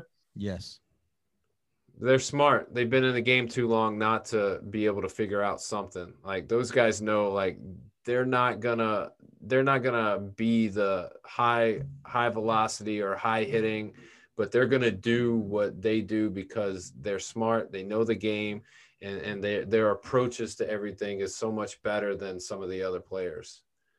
Um, there, when we when we look at the West, there goes that youth, um, the Padres, best record in baseball, 30 wins, 17 losses. And Jim, you you were high on the Padres last year. We were all high on them this year. We we thought that the the Dodgers would be the best team out of it. There's they sit a game back, but still the Giants are hanging around. I think we we talked about the Giants a little bit last week as far as probably. you told drop. me I couldn't pick against them, drop him because we were supposed to be rooting for them because they were the old men. But you notice I did the fist pump because I told you the Padres were going to do it. Not that I was like making a hard hard you know decision there.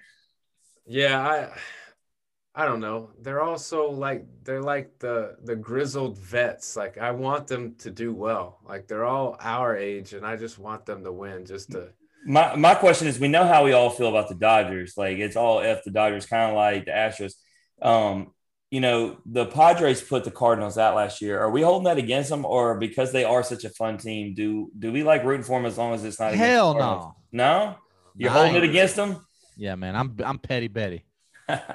what about you, Dana? You like watching the Padres? No, they play on the West Coast. I will never like a West Coast. You'll never like a West Coast team of any never. kind, huh? Except for never. the Giants because they're old men. Yeah.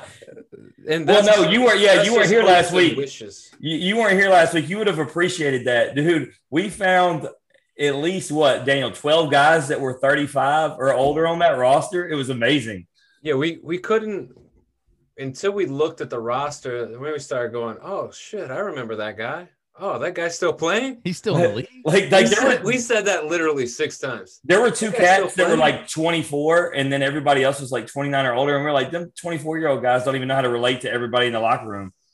But if Yeah. you're looking at it, and y'all probably covered this, I mean, this is their run differential. That's three of the be- top five in the league in run differentials. That Padres, Dodgers, Giants. Yeah, it's it's because they're they're loaded they're loaded lineups plus they can pitch really well. Well, well, guys, did, is the playoff format going to stay like it was last year? Or is it going back to normal? No, it's go- it's gonna stay like that with the extra. So, so those, so if the Giants stay doing what they're doing, even with those top two, they'll be they'll be in there. So yeah, they'll get their shot. and I think that might go back to your point though. If if on the in the Braves division, uh, they might. I don't know if two teams can get in there. I'm not No. running the math right now, but wouldn't it be if they do get three and the Car- say the Cardinals get in and well, I guess we're saying the Cubs won't because you know f the Cubs. If Yeah, we won't pick the Cubs. Hell no. Yeah, so we'll go Braves, Mets. Yeah, we'll go Braves Mets. yeah, you got to. That's that's the only interest I have in the East is is Austin Riley and the Braves. I think we have guys. We we have we have to. You know, I just made that comment about the Padres and y'all are against them anyway, so it doesn't matter. But we cannot at this point. If the Cardinals don't win the National League, we we can't not root for for Atlanta. We just talked about they have likable characters, but that's a guess, man. And we told our guests we want championships, and so we got to be behind that.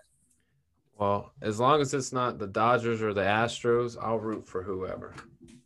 Now, uh, yeah, we haven't we haven't had a chance to get him on yet, but obviously, fr- friend friend of the show, Kendall Williams, he is a Dodger pitcher, and if he's pitching for the Dodgers, I'll be rooting for him. But it's going to be tough to root for that team. Say same thing. If if if Jonathan Bowlan is on a team, I'll root for them. If Kendall Williams is on on a team, and they I'll root for them.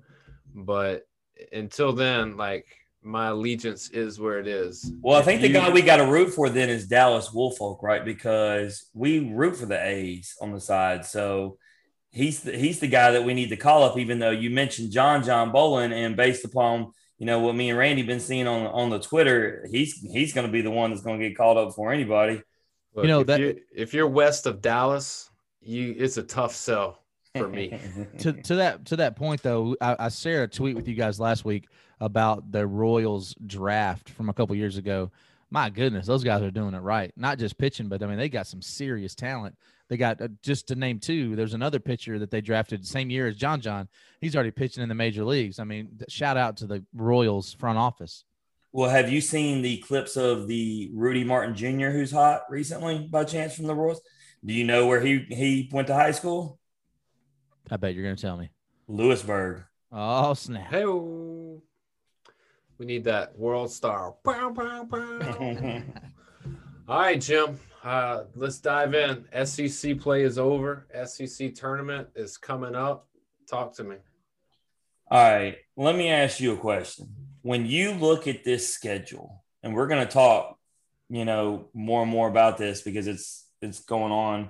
Um, I think going in, it, no, it's over by the weekend, so I take that back. Let me walk that back. I was thinking we'd be talking about it um, next week too, but dude, that schedule makes my head hurt trying to figure it out. Right, like once you get past the second round, like everybody's going to switch different places all over that bracket.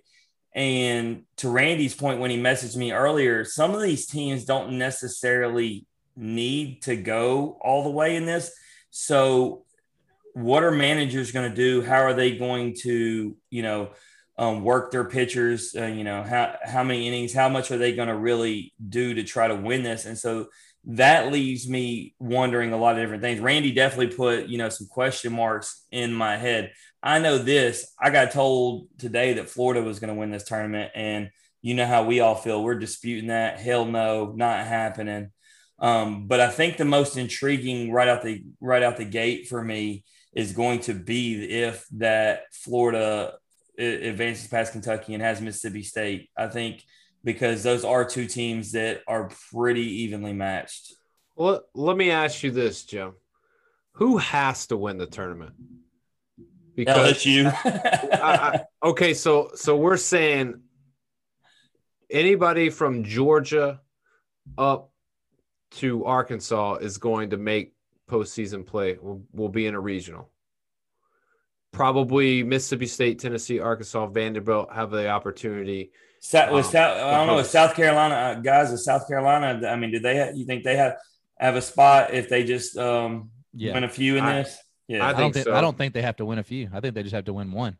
I don't here here's what I'll say. And this is just thinking about how regionals work and given the the clout that SEC has, I don't think I don't think South Carolina has to win a game. I don't think Florida has to win a game. I don't think Ole Miss has to win a game and I don't but Ole Miss is Ole Miss is trying to host, so Ole Right. Miss is going to try to win this thing.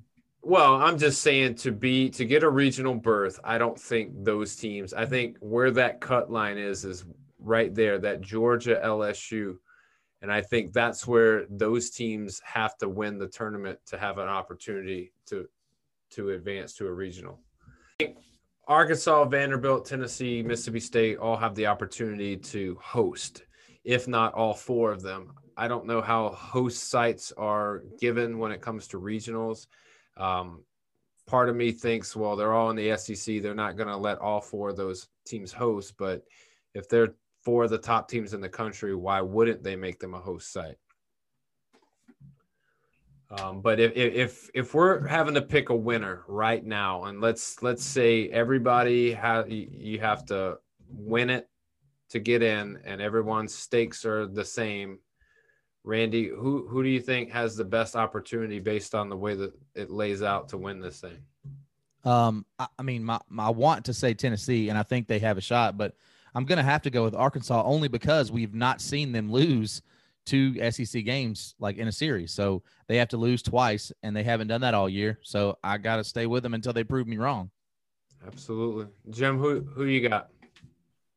I honestly actually think I I do have Tennessee. Um, I don't know, man. Maybe because we know that's not my team, right? And it's just you know we we talk to these guys and they make me root for them so much, and they got so much talent, and they can hit and put up runs with anybody. Um, and I just want it to be anybody other than Arkansas, and I and Mississippi State. I just don't think hits well enough. And so if I'm gonna if I'm gonna pick somebody other than Arkansas, I'm gonna take Tennessee, man. Yeah, I mean it's it's hard not to root for those guys, but I'm looking at it in terms of the way it's it's set up and who who they're going to have to play. Well, y'all are the very ones Oh. that when we did pro baseball said you weren't gonna pick the Dodgers, you weren't gonna pick the Astros, all that. So I'm just doing the same thing in college. I'm not picking Arkansas. I'll be damned. Well, I'm not picking Arkansas either. I'm going to pick Vanderbilt, and the reason why is they got two of the top arms in the country. And Never heard of them. Yeah, I, hey, they they came out of nowhere, but if you win two games, you set yourself up in a really good position. Not only do you do that, but you give your your your guys if they are on low pitch counts to come back again. Now, here's what I don't think will happen is I don't I don't think you would see a Leiter or a Rocker a second time until Sunday. Um, just because Vanderbilt doesn't have to win this thing. Right. Well, let me ask you guys this. Um, you know, you know, I'll direct this towards you, Randy. I said something about Ole Miss having to win to get um, a host site. Mississippi State doesn't, but right now with the way they've kind of struggled, especially when you go back to that Missouri series, do you think that they want to win this because they need that momentum and they need to get that batting lineup hitting? I think that there's not a whole. I, I'm not saying that Mississippi State isn't better than Ole Miss. I think there's. I think both of them are going to be going all out to win this because both of them want that momentum. You know, Ole Miss got a huge win late in the season over Vanderbilt, so we saw that they can hit off Kumar. So that and they can hit great. So I think to your point, if I had to pick one, yeah, Mississippi State probably needs it a little bit more just for confidence. El, Ole Miss needs it a little bit more just because they're a little bit lower ranked seed. Um, and, and yeah, everybody needs that momentum. The problem so do y'all think? have- do y'all think? So with that being said, Randy, do you think if Ole Miss wins that first game, you think they're coming out with Nikhazy and and Vandy with Rocky? You think we're gonna have that showdown again? Oh, I, I think you. Yeah, I think you have to. I mean, because but I mean, is Ole Miss? ah, man, I don't know. Are are they not going to pitch? You're in a single I think they're I not think pitch they're Doug going- Tuesday. No, they're pitching Doug Tuesday. You Yeah. have, I mean, single a limb. That's my problem because now you got to go up against Kumar, and you don't have the the number two guy anymore, right? He's hurt. I mean, you don't. Well, actually, they had Gunnar in the one spot. So yes, you, to your Yeah, point. right. And and the guys that they've been throwing out there, um, you know, they're doing a decent job. But you know, when you're talking about going against Kumar and Leiter, that, I mean, it's they're clearly But- outmatched. but to that point, though, Ole Miss was they were barreling Kumar up. I'm not saying you can do that two And, games. and in a row. hey, and, and look who's back and already hitting bombs, dude. Hey. Shout out Elko. You know, we're not we're not Ole Miss fans, but man, I do any guy who comes I'm back that from a- guy's fan. yeah, torn ACL three weeks later, hitting in the DH spot, hitting bombs already. Like, dude, what we talking about? No, that guy's a he's a he's a champ. So Daniel, Yeah. you said you got Vandy. You're gonna stick with with with Arkansas on this, Randy. And ironically, I'll be the one to take Tennessee. Um, if all right, so that's who we're picking. Who do you want to win it the most, Randy? Oh, other Tennessee. than Tennessee? Well, I know, no. who who would you want to see other than? I know that was the obvious answer. My bad. Who would you Yeah. want to see? He. This is a secret question, so that you pick Mississippi State. This is okay, well, we can already eliminate a couple things. I don't want Florida to win anything ever. I don't want Alabama to ever win a game. Uh, you know, if I, man, that's a tough one. Uh, I think, but I would be happy with either Ole Miss or Mississippi State. You know, not only that we've had these guys on the team, they just have a lot of likable characters, and I just think that you got a, two great teams, a lot of great talent, and you know what? I, I would- I'd say Mississippi State because uh, you know I've definitely followed to you. Uh, I've watched a lot of criticism, not only of um, Cameron James, but the coaching staff and just the decisions. So I think some validation would go a long way for them. What about you, DB? Who who do you who do you want to see? And no, I wasn't looking for you to say Mississippi State. Hey, LSU's a viable option too because we had Alex Brady, we had Cade Beloso, and we got They Devin would be Fontenot if- coming on. They would be if that guy didn't turn on down our podcast. Oh, Yeah. ho, ho, ho, ho. no, he didn't turn it down. He he, he would. I don't know if that's arguably worse. He no showed. Yeah. So I I would have to pick Tennessee. I mean, we have a, a vested interest in in them and the guys that we had are quality guys, stand-up guys, and like how do you not root for them? So if I if I eliminate them from the equation, I think then it's Ole Miss. Like Hayden Leatherwood was a fantastic guest, and I'm still giving Ben Van Cleve some hope that he can he can make 10 home runs this year, even Well- though it's not well, looking Daniel, so he- promising. He he wrote me a me- he wrote me a message between his injury and Elko taking the DH spot. This he hey he he uh, it's not like he wasn't saying anything we didn't know based upon those facts, but he said, "Man, um, it ain't my spot no more." well, he- still got a spot on this show in the future to come on here and apologize to me personally. He might But- recapture that magic if he does. Yeah. So so if if if it's not Ole Miss, then I you know just throwing a long shot out there. Give me South Carolina. Those guys have he been. on he has been hey he's been in South Carolina under the radar all year. Hey, to that point, you know, I've, I've been watching the team that, you know, in the Tennessee series, obviously they played them. Georgia is a sneakily scrappy team. So, I, I mean, I don't want them to beat LSU. Obviously, you know, we like Cade, uh, Beloso and all that. But man, I think that team is a little bit better than people give them credit for. Well, yeah, that that's the type of team that can go in, win a game against LSU, and then turn around and beat Arkansas. The- Because the only reason I won't- overlooking them. The only reason I, I actually agree with you because I've watched Georgia uh, in quite a few games this year uh, against everybody as well. Only because Marceaux is going to be on the mound, will I say that LSU at least gets that game. I don't think I don't think they might get any further than that, but that's the one guy that's been consistent pitching for them all year. He was in the you know final five finalists for SEC Pitcher of the Year for a reason. Well, yeah, and that's what it comes down to, right? If you got a guy that can shut down a game, win a game by himself, that's what wins you. You know, The not problem only is they ain't got a guy who can win the game afterward. We need our man Alex No. Brady to just start a game instead of coming out the bullpen and just roll the whole thing. There you Yeah. go. And, All right, hey, but. Arkansas susceptible though, right? They they're starting. They got one pitcher with a sub two ERA, and the rest of their pitchers. I mean, until you get to the sixth or seventh inning with Kopps, I mean, you're kind of hit or miss. Yeah, I think the the tournament itself it comes down to pitching, but if if you can't if you can't put up if the opportunity brings itself, if you can't put up a five stop spot or a four spot in one inning, like it's going to be tough. Like you got to have some sticks that can can have some big innings because All right. If not, then you, the pitching is just going to dominate. All right, so I got one question for each of y'all, and then we can move off college baseball. And this is this is SEC related, but non-SEC related. I'll ask one question to each of you. I'll start with you, Randy, with Texas. Texas being the number two ranked team. It was it was to start the season, so it was a long time ago. But does there any thought process to you that maybe they're not really number two ranked in the sense that they got beat by three SEC teams to start the season? Man, you know, baseball is such a long season. You know, and but to your point, I mean, I can't go back. I can't be hypocritical. You can't be the best until you beat the best, and I haven't seen them do it. And where, regardless of my fandom, is obviously Tennessee, um, but the SEC, top to bottom. I mean, we just talked about it. The number eight seed in the SEC could go on a run. Number seven, South Carolina. That team is really good. Florida, no, I, I'm with you. I don't think, even though they are number two, and I get why they are, they're not the second best team in the country. No. All right. So with that, Daniel, I'll give you the other team that a lot of people have been talking about. They're talking about Notre Dame as one of the top eight hosting. And get out of here. No, get yeah. You Stop. ready for this? No, you ready for this? They used they used uh numerous different teams, Arkansas, Mississippi State, Tennessee, you know, talked about it playing seven of the top 15 teams in the country. Meanwhile, Notre Dame played zero of the top 15 teams in the country. That should matter, right? It it should and it will because they'll be a host site for a regional and they're gonna get worked. They won't they they won't make super regional. Ooh, bold statement.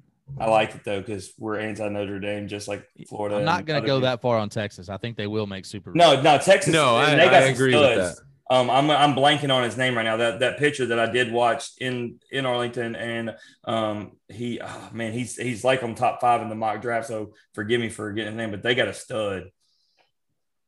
Yeah, I, I look at the top 25, man. Like, I just don't, I don't, and maybe, maybe it's just the Ty Madden. The, well, it's the typical yep. like powerhouse baseball schools. Notre Dame just doesn't, it doesn't do anything for me when I put them in the category with those other teams. Maybe their college football effect has something on you. Always overrated. Probably. Um, but guys, let's uh let's move on to the last call. I I, I want to bring something up, Randy. Um, you're a golf guy, Phil Mickelson. How how how big of a of a deal is this? It's it's it's you can't state how big of a deal it is. Phil, uh, you know, and I haven't been a big Phil fan uh, his whole career. I'm I'm a Tiger Woods guy. Uh, just because he transcended the game, but don't want to talk about him. Uh, to I watched all you know all the days, and I kept saying uh, you know, he can't keep this up. This is cute for Thursday. Oh, it's awesome for Friday. Let's see what he does. You know, he's an older guy, uh, but man, my God, it was so impressive. And he was hitting shots uh, with speed, with force, uh, but his approach, his finesse. I mean, he beat, um, you know, one of the best golfers in the game straight up. And look, this is what could have happened. Phil has been known in his career to, you know, choke away the moment. And he comes out and bogeys that first hole Brooks doesn't. Brooks birdies it. All of a sudden, they're tied now. He goes in two up, up two strokes, third hole, he's tied. Brooks takes the lead even, and Phil just kept his composure and did his thing. And, and I was super impressed, man. To be all of what Phil's come through, not only his you know being 50, but you know he's had health issues. His wife, his mom. I mean, what a story! Couldn't be happier for the guy. Uh, uh, I mean, shout out to Phil Mickelson. And being that you're a 901 guy, I mean, I, I believe that's Memphis's favorite golfer, not even close, right? Yeah, because he he's come even before the tournament. Like now, obviously, it's one of the best tournaments in the world because it's the top 50 golfers. But that guy's been coming for as long as I've been going to that tournament. So, Jim, great point. Shout out Phil for that. So, does he have enough in the arsenal and in the tank to win another major? I, I, hate to say no because I would have told you he never could have won the PGA Championship because I don't think what we don't see, even if you're not a golf guy, that course that's this last weekend oh, it was, was hard as hell. I mean, you know, th- those lies were crazy. The pin placement was, was nuts. I mean, man, I, I'm gonna have to say, I would go no if I had to bet like a significant amount of money on it, but it's fun to watch last weekend. Yeah, one of my it is. Go ahead. I was gonna say one of my favorite tweets that I saw was Jeffrey Wright saying, "Man, only on this course today can Phil Mickelson get a bogey and still gain ground." Absolutely. The, my favorite, speaking of Twitter, my favorite was uh, Phil Mickelson's wife tweeted the text message from Phil's mom. She said, "Hey, tell Philip." you know, to to don't do this, don't do that, set his feet. It's just funny to me that he's just a normal guy. At the end of the day, his mom's still giving him advice She knew he wouldn't answer her text, so she went through his wife. And then his wife said, Well, he won't listen to me either. Let me text his caddy. But what a moment they had at the end. And hey, let's talk about this for a second. I know things are getting back to normal, and I know that Brooks Koepka had he took some, um, uh, you know, a little bit of pause because the crowd was a little bit overzealous. I loved it. I love seeing the crowd. I love hearing the crowd. I thought it was great for golf. That's a prime time moment, uh, and without Tiger Woods, that couldn't have been a bigger moment for golf. Yeah, I will say I think Brooks Koepka was being a little bitch. Like, come on, man. Yeah. Like he he goes he goes if if I had won it, then it would have been great. But because I didn't win it, like they they were hurting my knee. Yeah, they t- that he they dinged me a few times. I, I didn't like Yeah. that either. Give me a break, man. But uh, like, what what difference is that and what happened to me? College football when they rush the field and basketball is way more way more like safety issue than what we saw on Sunday. Agreed. Agreed. So, Jim, last call, man. Anything? Uh, yeah, man. Our boy Jaleel Willis. Shout out, man. Getting it, getting it done. Continue working. The You know what I- realest. and you know what I love is, you know, Randy has set us up with all those guys, and we had Trey on, and I love seeing Trey with him in his corner. Right, that's that's so cool, man. Those, those all those guys talk about how much they love each other. We had T Cummins on last week, and just man, seeing how tight knit those guys are. You know, uh, obviously T picked money over friends because he's got a wife and kids, but those a lot of those guys say friends, and you can see why, man. They, I mean, them dudes are brothers. And, and think about it like this and i know i've been i've said it on every show we've had but the gym that they are all training at it's one gym. I mean you're talking about that being the freaking that's the alabama football of mma not in this city because it is the best gym in the city. It's the best in the region. That is i mean think about it. Jaleel t rambo I mean, Trey. I mean, the, the list goes on and on and on. There's a lot of amateurs, and there's guys that have come through there that have left and gone on to do their own thing, like Brian Law. and Just the, the list, it just goes on and on. But Dave Ferguson built something special over there at MBJJ, and I'm just excited that it's still keeping going. What a great spot for the city because you can go in there, train with some killers, or just burn some fat off like I do. Speaking of burning fat off, my my last call. The CrossFit semifinals are this weekend. You got 10 events. Five competitors, top five will go on to the CrossFit Games to determine who the fittest on earth is. I know you guys can tune in and watch and see some feats that you've never seen before. So Are you in it? it- no, I, I am not in it. I'm currently uh, uh, working through this neck injury. It's Uh, because it's top five. If it was top ten, you would be in, wouldn't you? DB, did I dream it? But but Yeah. didn't I see you on there before? I think it was a dream. Dude, Oh, hey, hey. Randy, I don't care unless any of them dudes are out working out in the middle of their subdivision in the street in Tampa, where I turn the corner and all like the women are sitting on their front porch uh, filming. You know, I don't want to talk about it. He's the man. That's that's what I do, guys. Let's get out of here. Let's call it a night. We had a great, great time with Chad and Jack Dallas. Man, they they got big things coming up this weekend. Y'all check them out.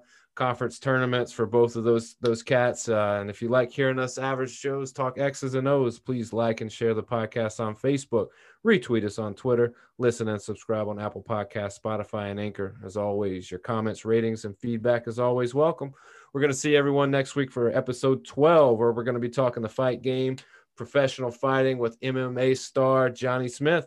This has been the In Off the Bench podcast. As always, remember strong bodies, sharp minds, grit and grind all the time. We're out.